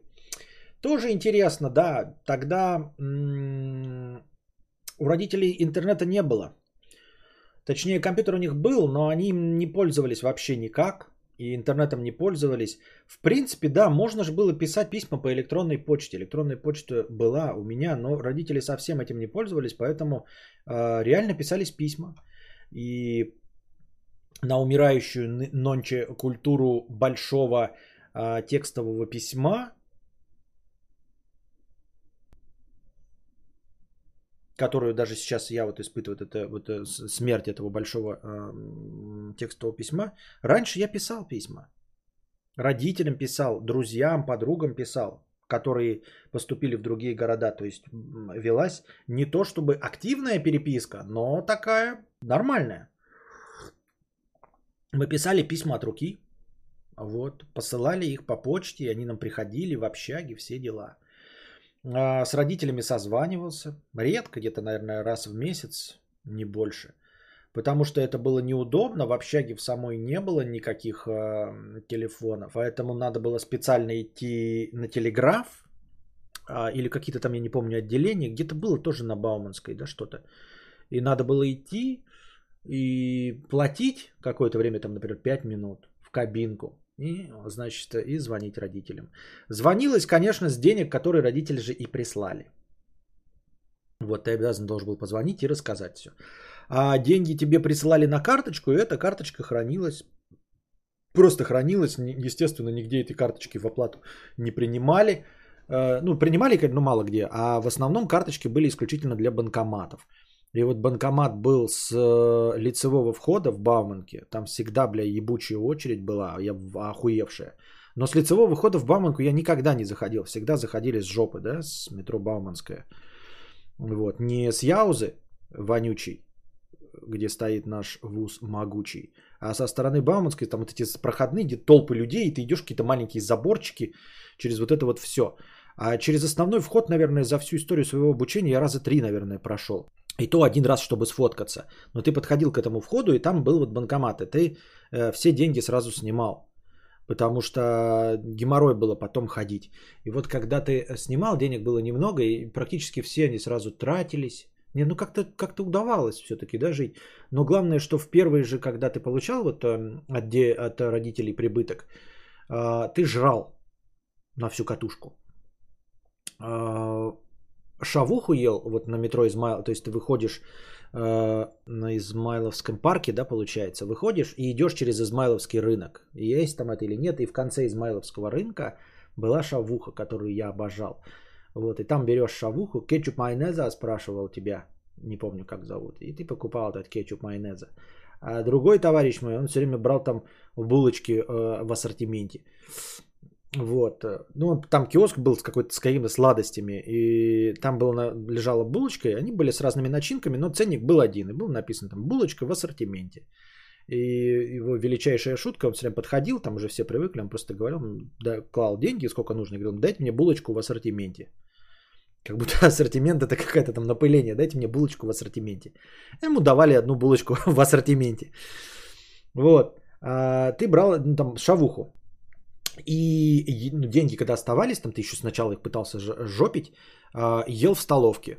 Значит, э, в общаге внизу на первом этаже сбоку была столовая. Вкусные там были, ебать, эти солянки, борщи. И вот ты первое время, пока были деньги, хотя казалось бы, что столовка была недорогой, но денег было настолько мало, что ты не мог себе позволить жрать все время в столовке. То есть, если бы ты жрал в столовке каждый день хотя бы по разу, то деньги быстрее бы кончались. То есть, вот настолько была э, необходимость экономить. Приходилось прям, ну, то есть, покупать гречу прям гречу варить там или готовить. Хотя я все это настолько плохо помню, кажется, что я просто сидел голодом. Либо нахлебничал. Потому что я не готовил ни шиша. Ну, то есть, это по большому настроению можно было там с пацанами сложиться и купить пельменя и сварить их. Съесть и все. Но так, чтобы каждый день готовить еду, нет. Соответственно, и каждый день ты есть в столовке даже не мог. Не то уж то шавухой, ты в столовке не мог каждый день есть. Поэтому такое себе мероприятие. Но я обожал бургеры э, в Бауманке, которые там на входе прям продавались. Они делались э, именно столовой, но они все время одинаковые были, но они везде продавались. То есть не только в столовой, но даже на входе стояли прилавки прям с поварихами, они продавали эти бургеры. Бургер это был такой, значит, булочка, котлета их своя местная и два маринованных огурца, насколько я помню. Может быть, там что-то еще было. Но как-то вот эта вот котлета была такой вкусной и вместе с маринованными огурцами такой охуительной, что я постоянно вот когда были деньги, а ну там какой-то майонезный был еще вот свой этот соус, точно было что-то беловатое. Такой божественный, то есть я всегда покупал их, вот прям я на них был очень сильно подсажен на эти бургеры.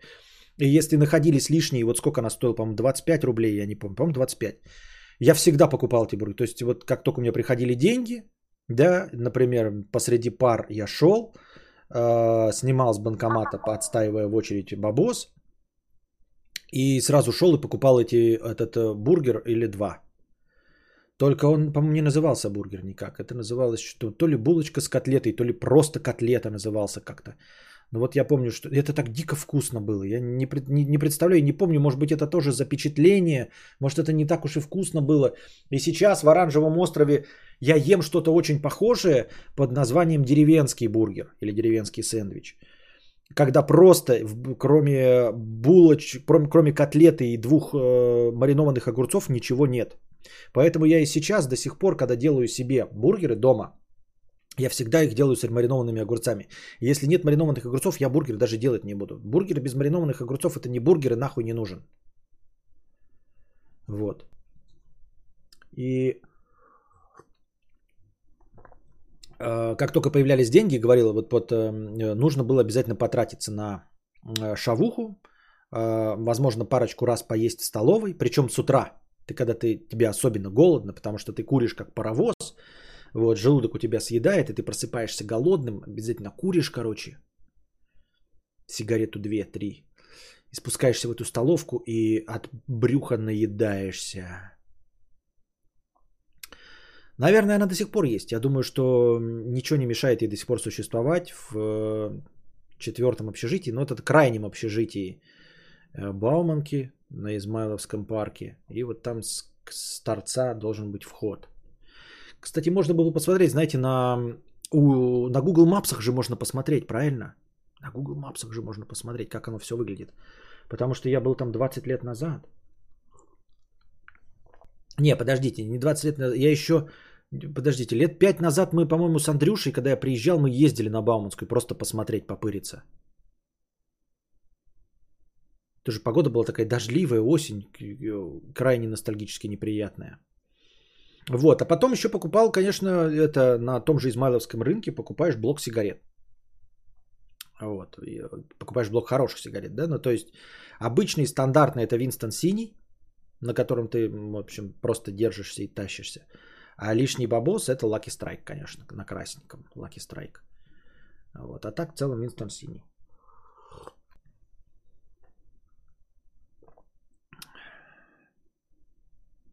Я настолько не факт, что не в курсе, отучился ты или нет в универе, в смысле закончил. Не, меня отчислили на первом курсе. Я отучился всего год. А потом меня еще раз отчислили из другого. Поэтому я нигде не получил высшее образование. А почему нельзя было гречу готовить и питаться ей? Потому что лень. Потому что лень. Завтра пойду просить повышение, что не, нужно, что не нужно говорить, если начальник повышает только когда просит, а я делаю и умею больше, чем другие. Но это вот сейчас, может быть, тебе кто-нибудь посоветует. Как ты сообщил родителям, что тебя отчислили? Сильно переживал? Как они отреагировали?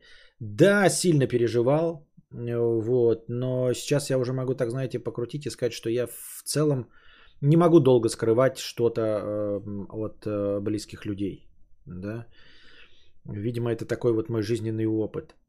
Не то чтобы жизненная кредо, которым я горжусь, наверное, такой, так, такова в особенность моей психики. Э, но, возможно, я все это забил и забыл эти воспоминания, они, они очень нечеткие, очень нечеткие. Я помню, что я признался довольно быстро, то есть я не сильно долго кипишовал, а во-вторых, мне признаваться надо было удаленно. То есть я им рассказал, а ну, не надо было сразу получать люлей от них, понимаете, по телефону. Поэтому это было, наверное, не так страшно. Вот. И я им позвонил и рассказал. Они не были, конечно, совершенно к этому готовы, потому что не было никакого подготовительного процесса, потому что первый семестр я закончил нормально, у меня не было ничего, а со второго семестра меня полностью отчислили. То есть на первом семестре у меня не было хвостов. Просто нормально все было.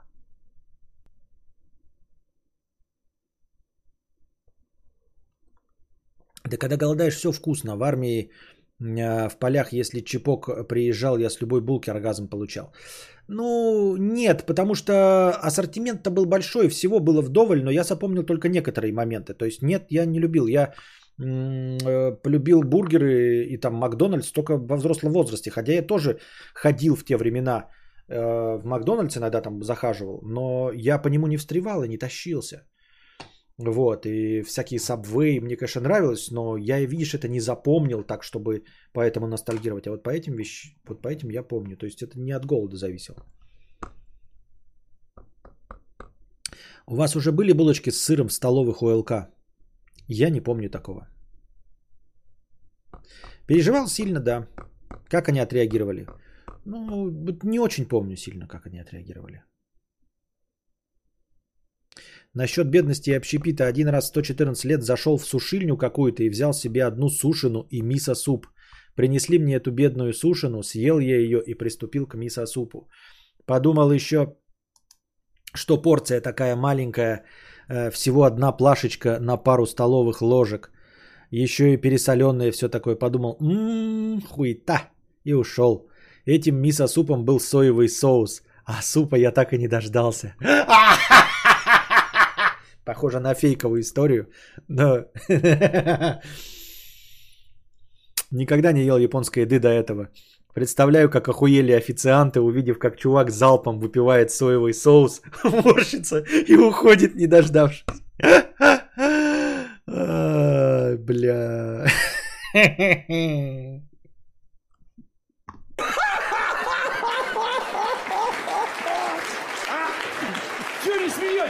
Не смешно?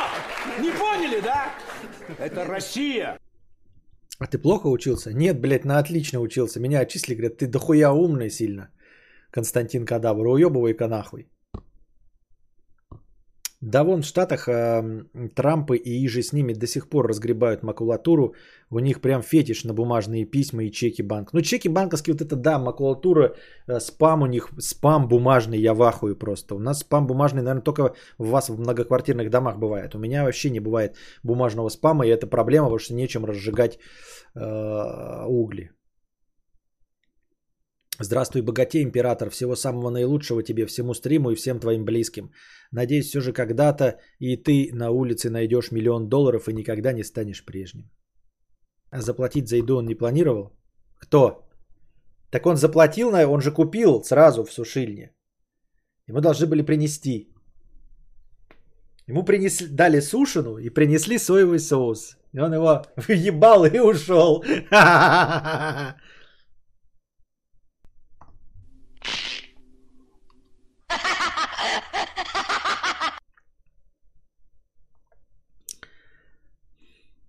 Вам еще что-то рассказывать? Я не знаю, вы что-то как не реагируете, насколько интересно, неинтересно э, ностальгические рассказы старого старпера. Может, я их и нехорошо рассказываю? Неинтересно. Не поймешь вас. Ну а почему плохо учиться начал? А, к сожалению, сейчас, наверное, уже не разобраться. Я могу попытаться ответить, но боюсь, что это э, с, моими-то, с моей-то памятью и с моими э, стертыми воспоминаниями это будет какая-то выдумка и, возможно, неправда. Сколько уже донатов на кино?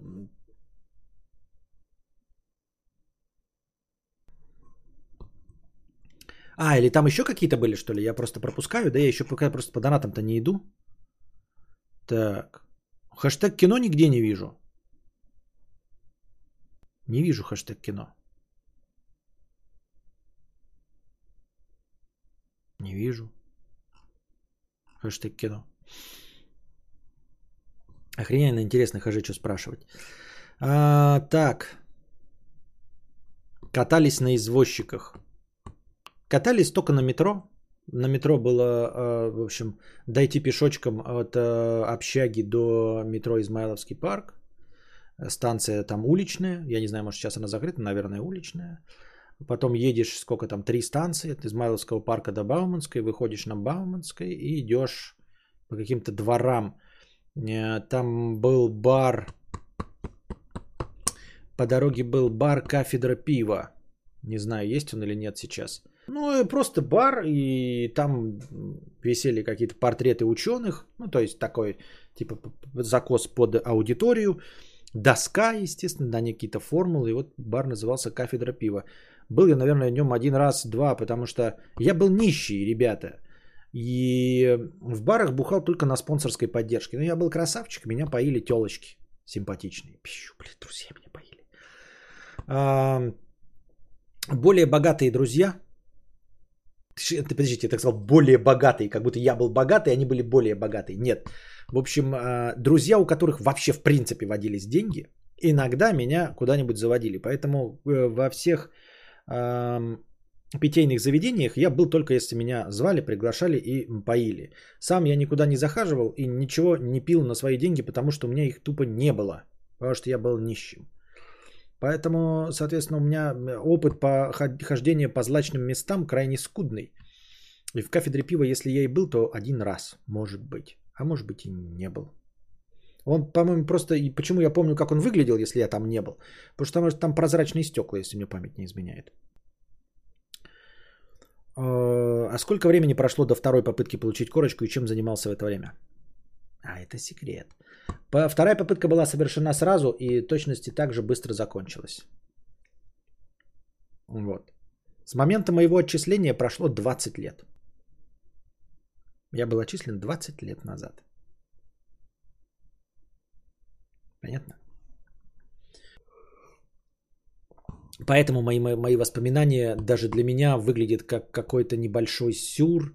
Для меня мои воспоминания, они знаете вот на что похожи, поскольку я же писатель, тренируюсь в метафорах и всем остальном.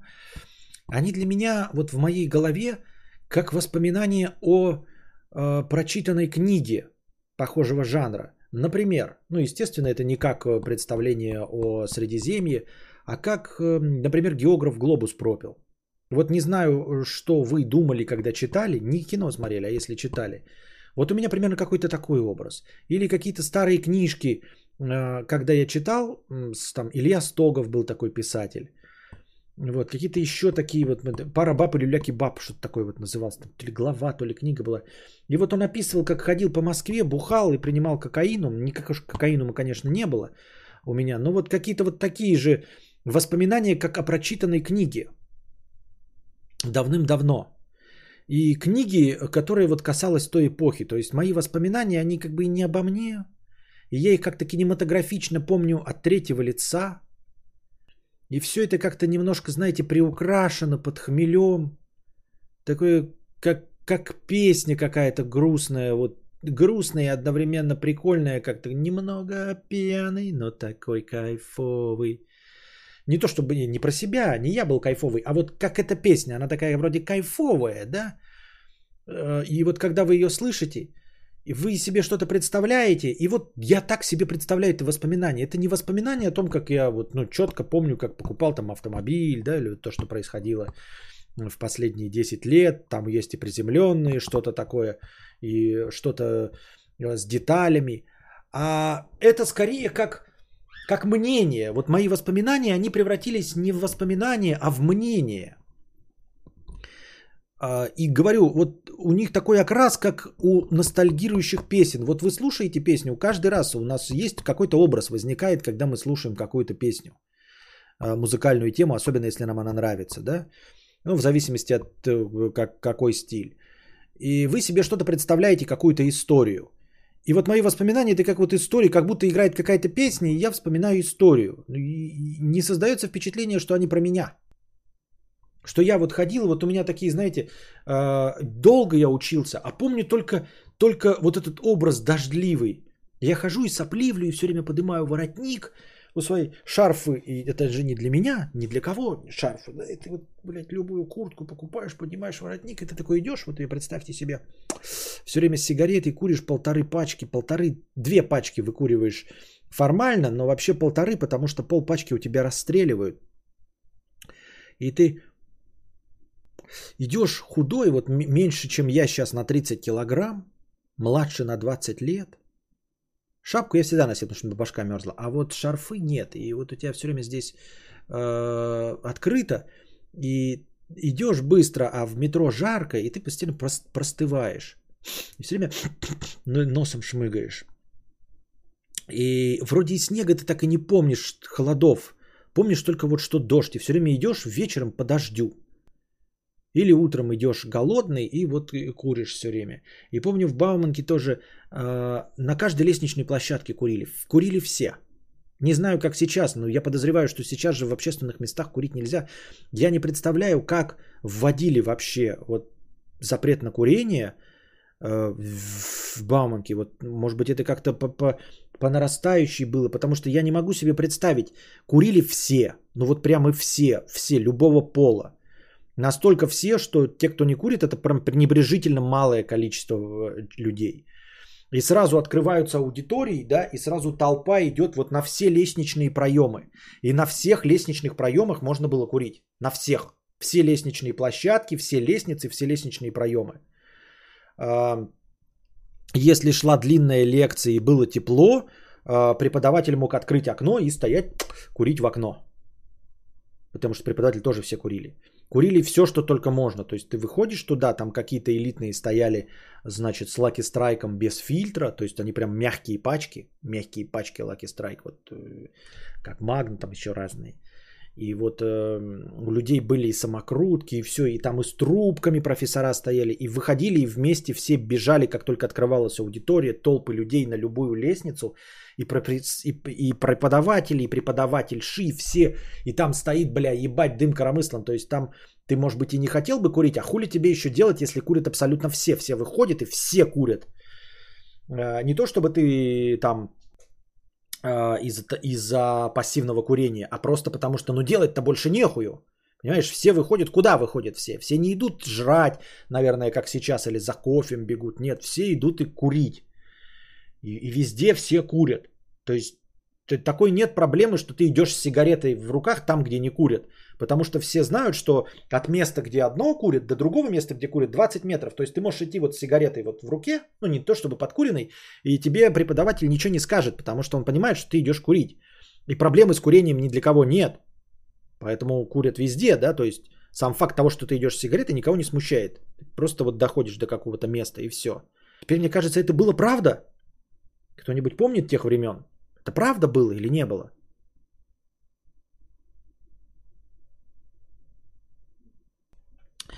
И... И все курили. И постоянно курили. И девочки, и мальчики.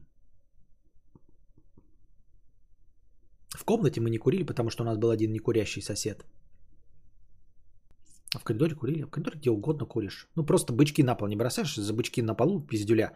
Потому, поэтому все время есть э, пепельницы какие-то. Но в целом в коридоре можно курить, и всем похуй вообще. Абсолютно. Проходная была с этими, с э, вахтерами.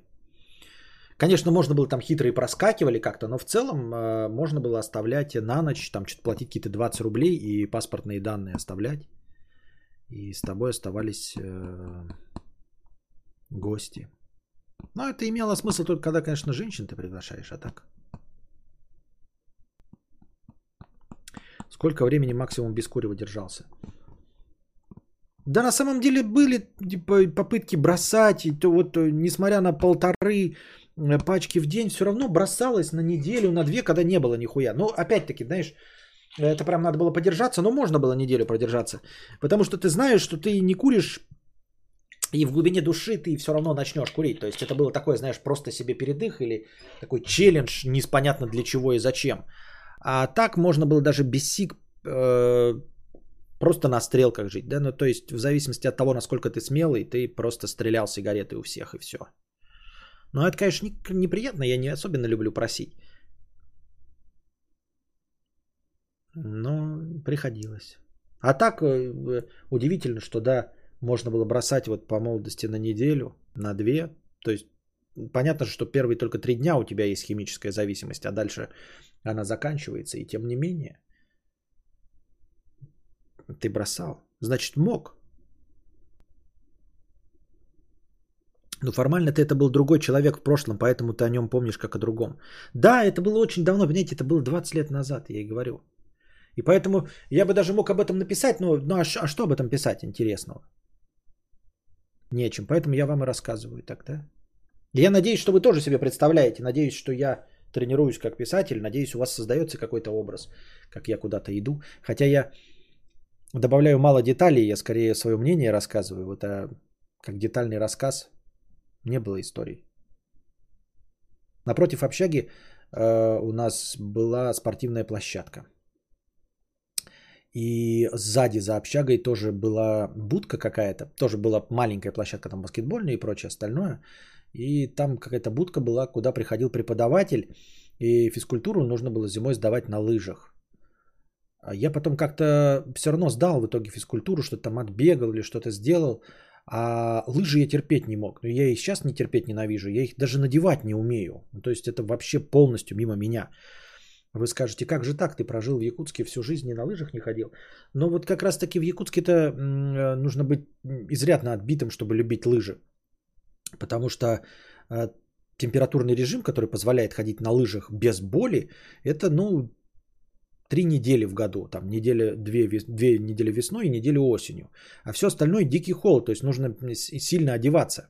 Наличие снега не делает э, место э, зимним курортом, понимаете? Зимний курорт это место с мягкой очень зимой, чтобы снег лежал, а был плюсовая температура. А Якутск это очень холодно, поэтому у меня ни родители не ходили на лыжи. Они умели, но никогда этим не увлекались, не ходили. У меня э, любовь к этому э, времяпрепровождению не воспитали. И в школе у меня тоже не было лыж. Хотя у меня были одноклассники, которые сами ходили. Ну, им это нравилось. Там весной побегать на лыжах. У меня никогда не было лыж. Я никогда не умел их одевать.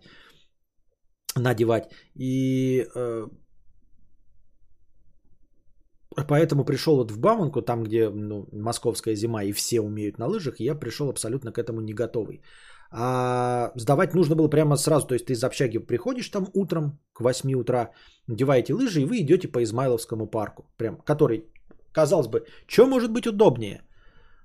Но если ты не любишь лыжи, то ничего не может быть удобнее. А, и вот напротив общаги а, была видна сама а, дорога метро, как ездили поезда. Перед ней, значит, была спортивная площадка. Ну, как спортивная площадка, типа просто покрытие, как футбольное поле. И дальше оно было на возвышенности, чисто немножко спуск, вот так, и потом уже общага стояла. И тут, чтобы подняться, нужно было так вот подняться, либо под низом пройти. И здесь было дерево. И вот там такое дерево, и оно было вот с изгибом таким прямо над землей, и вот на этом изгибе сидели постоянно всякие студенты и алкаш, алкашировали. Но это очень популярное место, поэтому Э, забить его э, можно было редко, ну и точно не первошам. И только когда меня уже отчислили летом, когда все разъехались, я там с подружаней э, бухал на этом дереве единственный раз, вот на этом изгибе. Не знаю, есть это дерево до сих пор или нет. Старшики иногда зимой по большому настроению после вот, ну, закрытия сессии прямо посередине этого спортивного поля ставили мангал, и вот делали себе там шашу. Вот такая была, прям просто посередине, чисто прикольно. Ты смотришь из общаги, вот посередине стоят там человек 8, возле мангала делают шашу. Бухали в парке в Измайловском, опять вот этот снег нападал, он все время тает, вот этот московский климат отвратительный. Само по себе широта-то московская нормальная, когда это не подвергается влиянию города. А город-то большой, он же сам по себе греет. Вы же знаете, да, что температура в Москве, она Э, больше, чем в Подмосковье, потому что сам город греет. И постоянно вот эта слякоть, эти теплые ветры, создающие, э, появляющиеся благодаря там метро, вот этим всем движениям, непонятные потоки теплого воздуха, которые тебе то жарко, то холодно.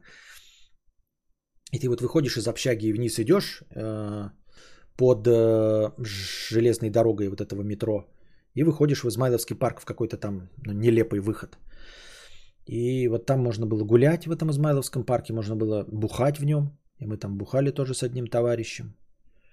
Ходили, промокали, что идешь, думаешь, как хорошее место найти, а все равно э, бухать приходится стоя, потому что везде грязь, ты ни, ни на один пенек не сядешь, потому что на нем лежит там слой снега или мокрый он. Поэтому все равно стоя. И вы еще плохо одеты, и голодные, и худые. И вот вы берете какую-нибудь дешевую бутылку водки или, что лучше, какой-нибудь дешевый коньяк, три семерки, три топора, или какой там еще две цифры какие-то есть. И вот вы вдвоем идете на голодный желудок, бухаете, веселитесь, рассказываете друг другу интеллектуальные вещи. Ну, в основном тебе рассказывают интеллектуальные вещи, потому что ты деревенщина. А потом на голодный желудок желчью блюете.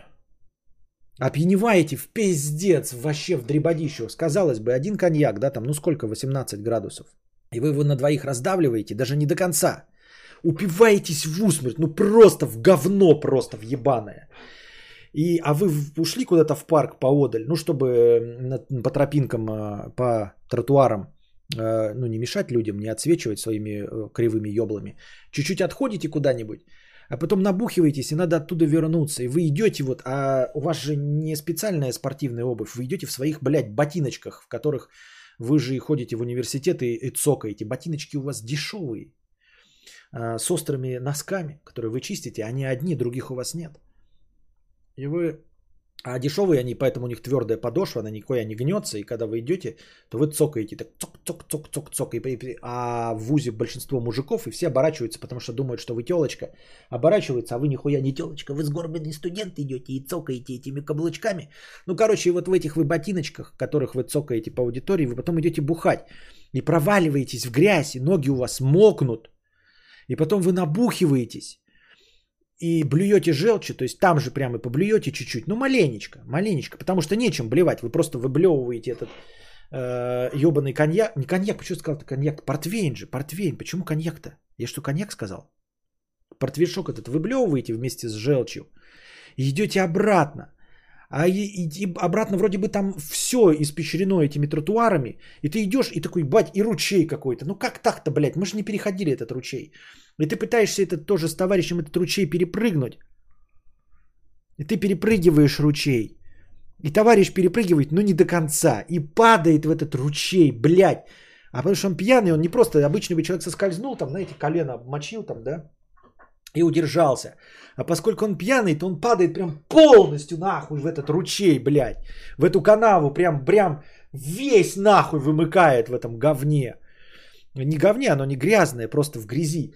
И вы потом ржете, короче, и горло с, это, саднит, потому, ну, вы знаете, когда блюете э, желчь, она же тоже э, горло обжигает, и вы ржете, шмыгаете, курите на этот голодный желудок, горло саднит от того, сколько вы выкурили, и от блевотины, которую вы не запили и ничем не заели.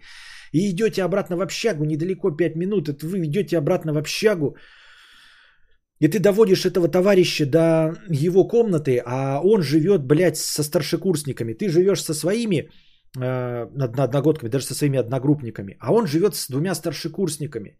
И, а это выходной, ты приводишь его обратно. А там старшекурсники двое, и еще к ним пришли какие-то э, бухать. И там жарко, тепло, и они, блядь, ты стучишься, они открывают дверь нахуй и смотрят на своего первокурсника, которого ты привел, тоже первокурсник. И ты чистый, блядь, а он грязный нахуй полностью, вот, вот, блядь, грязный, мокрый, пьяный в жопу. И они такие на тебя смотрят, первый раз в жизни видят такие, а его тоже, ну, ты вот они знают, они такие на тебя. Типа, блядь, это ты с ним сделал, что ли? Типа, что ты нахуй с ним сделал, блядь? Как ты, блядь? Ты что, его, блядь, просто постирал в луже или что принес? А он стоит, ржет тоже. И они на тебя смотрят такие, и такие, типа, типа ты долбоеб, что ли? Нахуй ты его, типа, до такого довел? А он, ты вообще не виноват, потому что он сам упал, бля, в лужу. Но проблема в том, что, блядь, он уходил в университет трезвый, нормальный, блядь, а возвращается, точнее, ты приходишь с ним, и ты, блядь, чистый, а он, блядь, в дребодищу грязный. И такие, ты чё, блядь, дурак? Как ты нахуй такое с ним сделал? Ты такой, да я же, он же просто упал, блядь, сам. Я тут ни при чем. И они ему, короче, говорят, раздевайся, ну вот верхнюю одежду раздевайся. И говорят, ну типа сняли с него верхнюю одежду, бросают и типа дают ему тапочки и говорят, уебывай нахуй в душ. А у них это лучше, потому что у них общага одна рядом стоящая, она получше. И у них один душ на этаже. То есть он на этаже идет там в душ и моется весь. Если бы он был в нашей общаге, ему приходилось бы вниз спускаться, потому что один душ на всю общагу внизу в подвале. Вот. Песен пауза.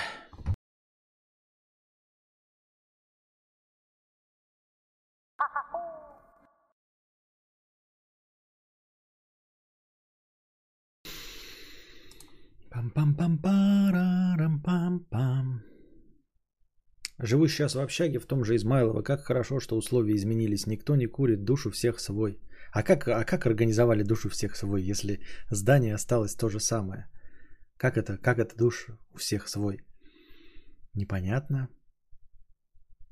Я не могу выбраться из общаги даже после учебы, потому что так дешевле, чем снимать комнату или тем более хату. Как выбраться? Ск?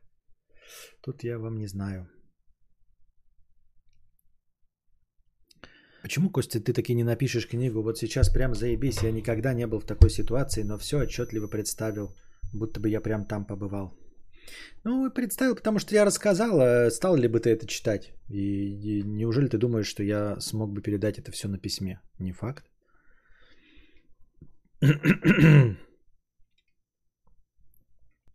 Никулей 333 рубля с покрытием комиссии. Константин, здравствуй, богатей. Краткая история.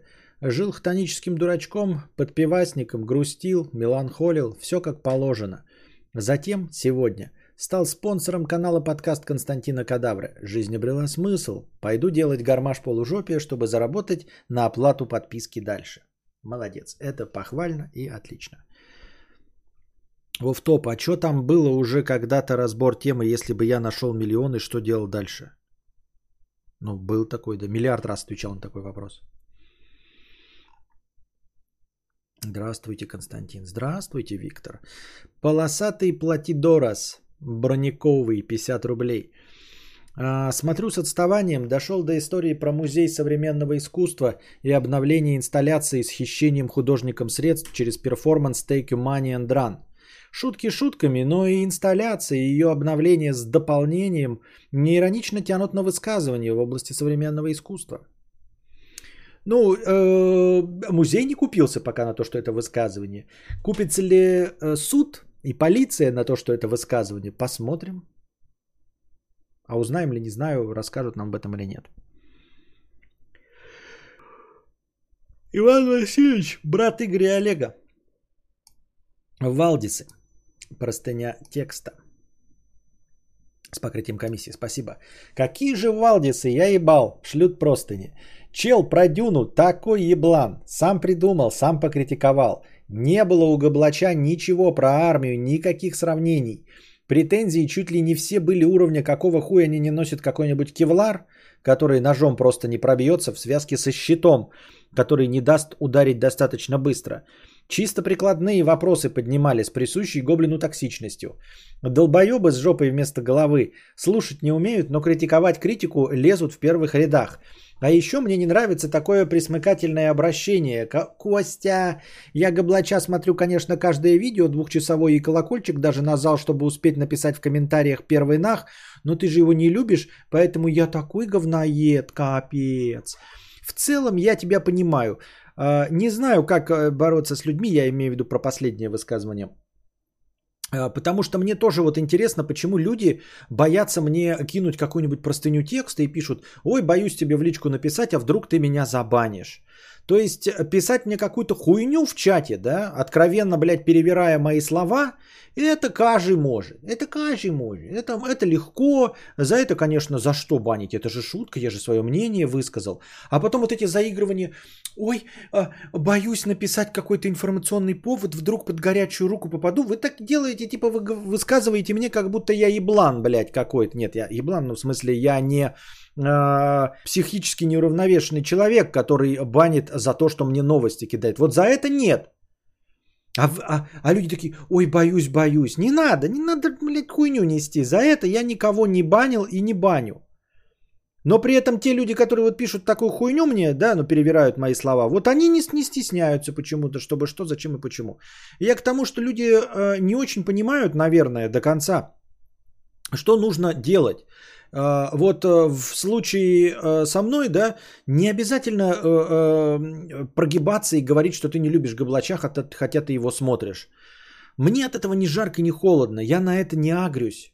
Мне все равно. Ну, типа, смотришь и, ну, типа, кого угодно, даже кого я не люблю, там, да, даже вот этого петуха считаешь нормальным человеком. Мне-то до этого что, не надо мне рассказывать про это? Я вас не, не за это баню. Никогда. И тоже вот э, поражает, когда, знаете, есть люди, которые вот начальству, э, например, э, очко лижут э, в надежде получить повышение, и у них там что-то не получается, потому что большинство людей даже не понимают, что такое лизать очко. Большинство людей просто реально не умеют, ну, я имею в виду не, не в физическом смысле, а нормально льстить. Люди нихуя не понимают, что такое льстить. Люди думают, и это же тупость дикая, вот ты прав, э, говоришь, что это валдисы, эм, достаточно глупые люди, которые думают, что они льстят, хотя на самом деле нет. Когда человек такой говорит, э, приходит мне, да, и говорит там, там, ну, например, мне, говорит там, ты красивый, Константин, вот, или там директору, значит, вот директор пришел, ой, вы знаете, у вас такой красивый костюм, вы все так э, всегда хорошо надухарены. И вот он, значит, директор уходит, и он такой победитель. Блядь, я отлично подлизываю очко, я отлично льщу, э, обязательно получу э, продвижение по службе. Ты нихуя не понимаешь, блядь, нахуй это нужно уравновешенному человеку. Лесть все любят, но лесть-то нужна правильная. Нахуй мне рассказывать про внешность.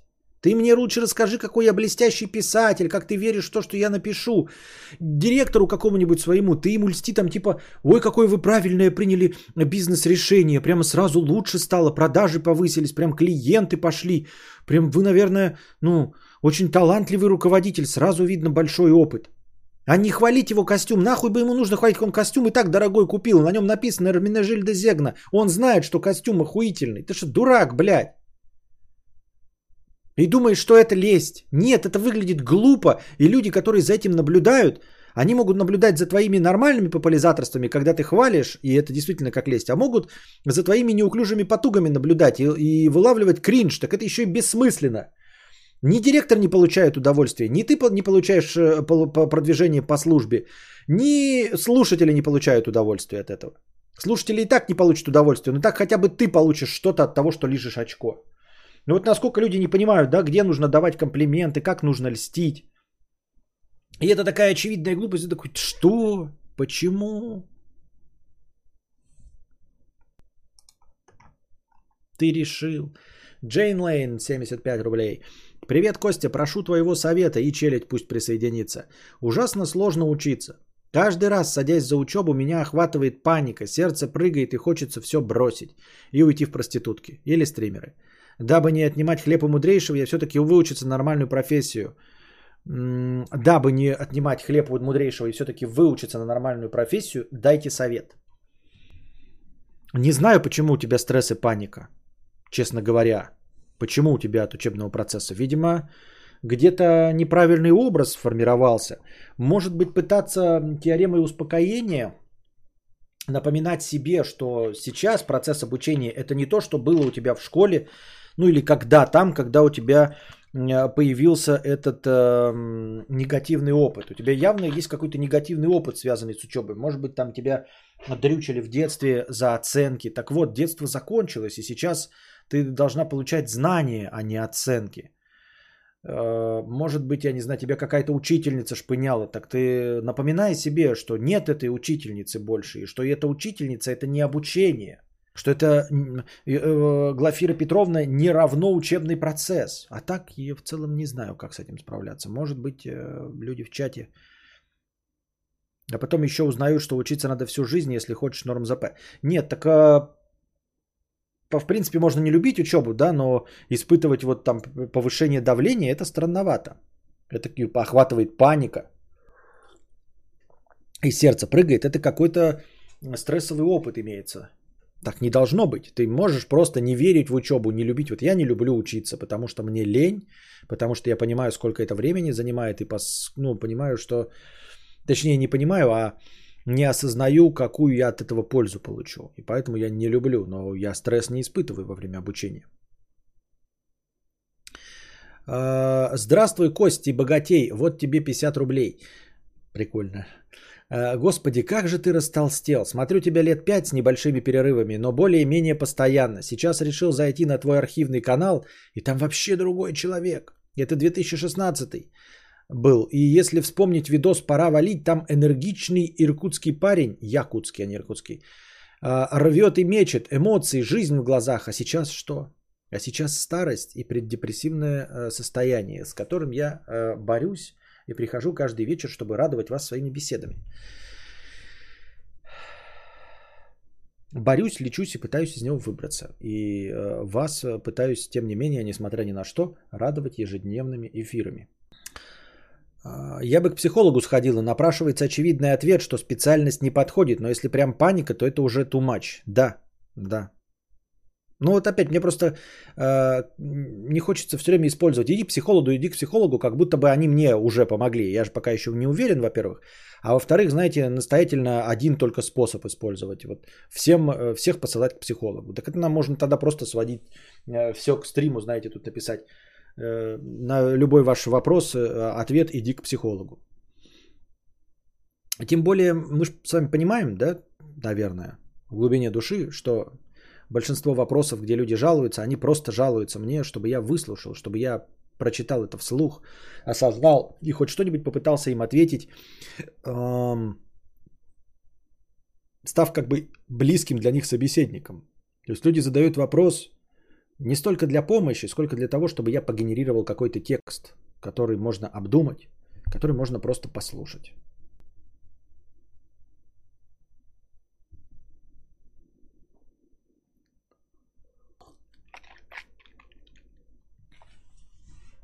Нафига такое писать? Что такое писать? Что именно?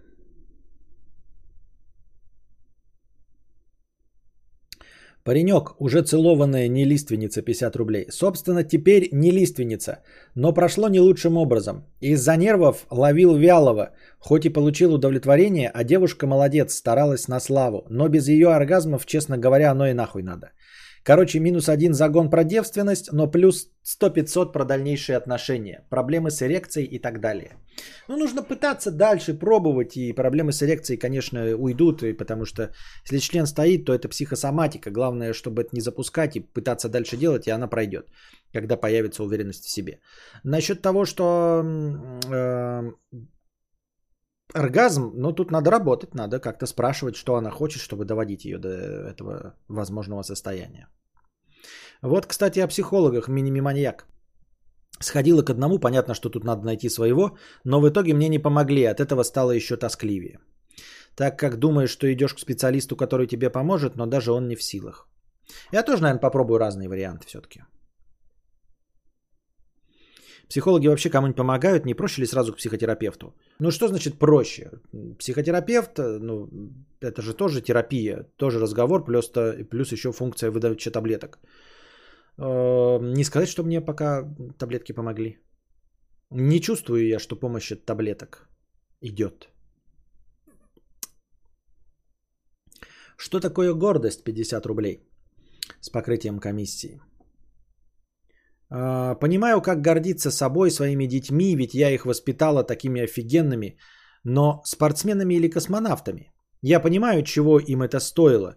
Я за них рада, может быть, даже от всего сердца, но гордиться? Какое я отношение имею к их достижениям? Как начать испытывать гордость за дедовы победы? А, ну типа я думал про детьми, спортсменами и космонавтами. Короче, понимаю, как гордиться собой, своими детьми, ведь я их воспитал такими офигенными. Но как гордиться спортсменами или космонавтами? Я понимаю, чего им это стоило, я за них рада, может быть, даже от всего сердца, но гордиться? Какое я отношение имею к их достижениям? Как начать испытывать гордость за дедовые победы? Я не знаю. Я не знаю тоже. И у меня такой же вопрос. И это не оригинальный вопрос, то есть не мы с тобой его придумали. Действительно, э, очень часто люди озвучивают, на самом деле, не те, кто должны гордиться, а люди, которые э, задают вопросы тем, кто гордится. Дескать, чем вы гордитесь? Вы какое отношение имеете к победе э, Гагарина? К полету Гагарина вы лично какое отношение имеете? Вот что вы сделали, чтобы э, гордиться Гагарином? Ничего, вы не, ну, вы не жили тогда, вы ничего не привнесли в экономику, вы уж тем более не были близко там, чтобы э, изобрести хоть какую-нибудь деталь этого космического корабля. И большинство ваших родственников тоже не приложили никаких усилий для этого. То есть э, довольно малое количество людей действительно по влияло на полет Гагарина в космос. Вы какое отношение к этому имеете и почему этим гордитесь? И точности также, ну, это вот вопрос какой-то психологии. Какое отношение мы вообще имеем к спортсменам, победившим, например, в чемпионате мира по футболу, э, на том простом лишь основании, что мы с ними даже не то чтобы близко живем, а мы живем на какой-то территории, которая официально всеми другими признана как наша общая, понимаете? То есть вы даже не то чтобы близко знакомы с этим спортсменом, и вы его поддерживали всегда. Нет, вы с ним живете на, на одной территории. Причем, например, победитель может жить, например, команда а, победителей в чемпионате мира жить в Москве, а вы живете во Владивостоке. По меркам, например, какой-нибудь Германии, Европы и других любых стран, вы живете очень далеко и не в одной местности – и не имеете права им гордиться, потому что на таком расстоянии нет ну, вот, ни, ни одного другого государства в Европе. Понимаете? И вы, тем не менее, гордитесь за победу какого-то спортсмена, родившегося в Москве, будучи гражданином Владивостока, хотя между вами 7 тысяч километров. Правильно?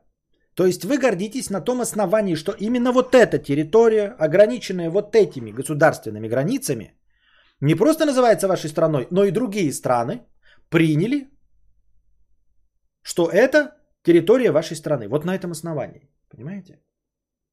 То есть мировое сообщество э, установило границы между всеми государствами. И вы на территории одного из этого государства родились с каким-то человеком, который чего-то достиг в спорте. И поэтому вы им должны гордиться. Вы не имеете никакого отношения к его успеху. Вы ему никак не помогли. Он не знает о вашем существовании, даже косвенно. Он не видел ни один ваш блог. И уж тем более не знает вас лично. А, а, на него даже в гомеопатических дозах не повлияло продукт, который вы создаете. Допустим, вы даже занимаетесь каким-то производством табуреток и продаете эти табуретки, и деньги аккумулируют, вы добавляете стоимость и вносите налоги. И вот эти налоги, которые вы вносите, да, и аккумулируете средства, добавляете стоимость материалам при помощи э, собирания табуреток, и вот эти все деньги, они так аккумулируют, какая-то из них часть, какая-то копейка даже до Якутска долетела, какая-то копейка даже до Екатеринбурга долетела. Вот. И деньги, собранные с ваших налогов, собрали в бюджете и разделили, и у вас что-то построили. И может быть даже на один мазок краски в детском саду в Биробиджане пошли деньги от вашего этого. Но до конкретно этого спортсмена даже в гомеопатических дозах не дошло влияние вас как экономической единицы. То есть вы абсолютно оторваны друг от друга. Он не получил ничего благодаря вам.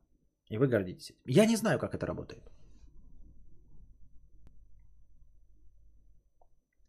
Сергей Беззубов, 50 рублей с покрытием комиссии. Вы молодец, часто спрашиваете, как улучшить свой контент.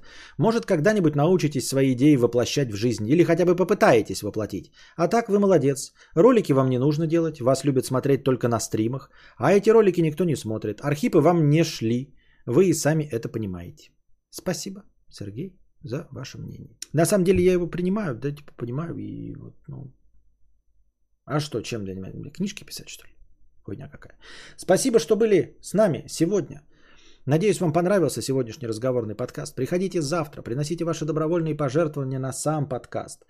А, донатьте в межподкасте. Ваши э, донаты будут учтены в хорошем настроении и добавятся к базовому настроению, которое обеспечивают наши дорогие спонсоры.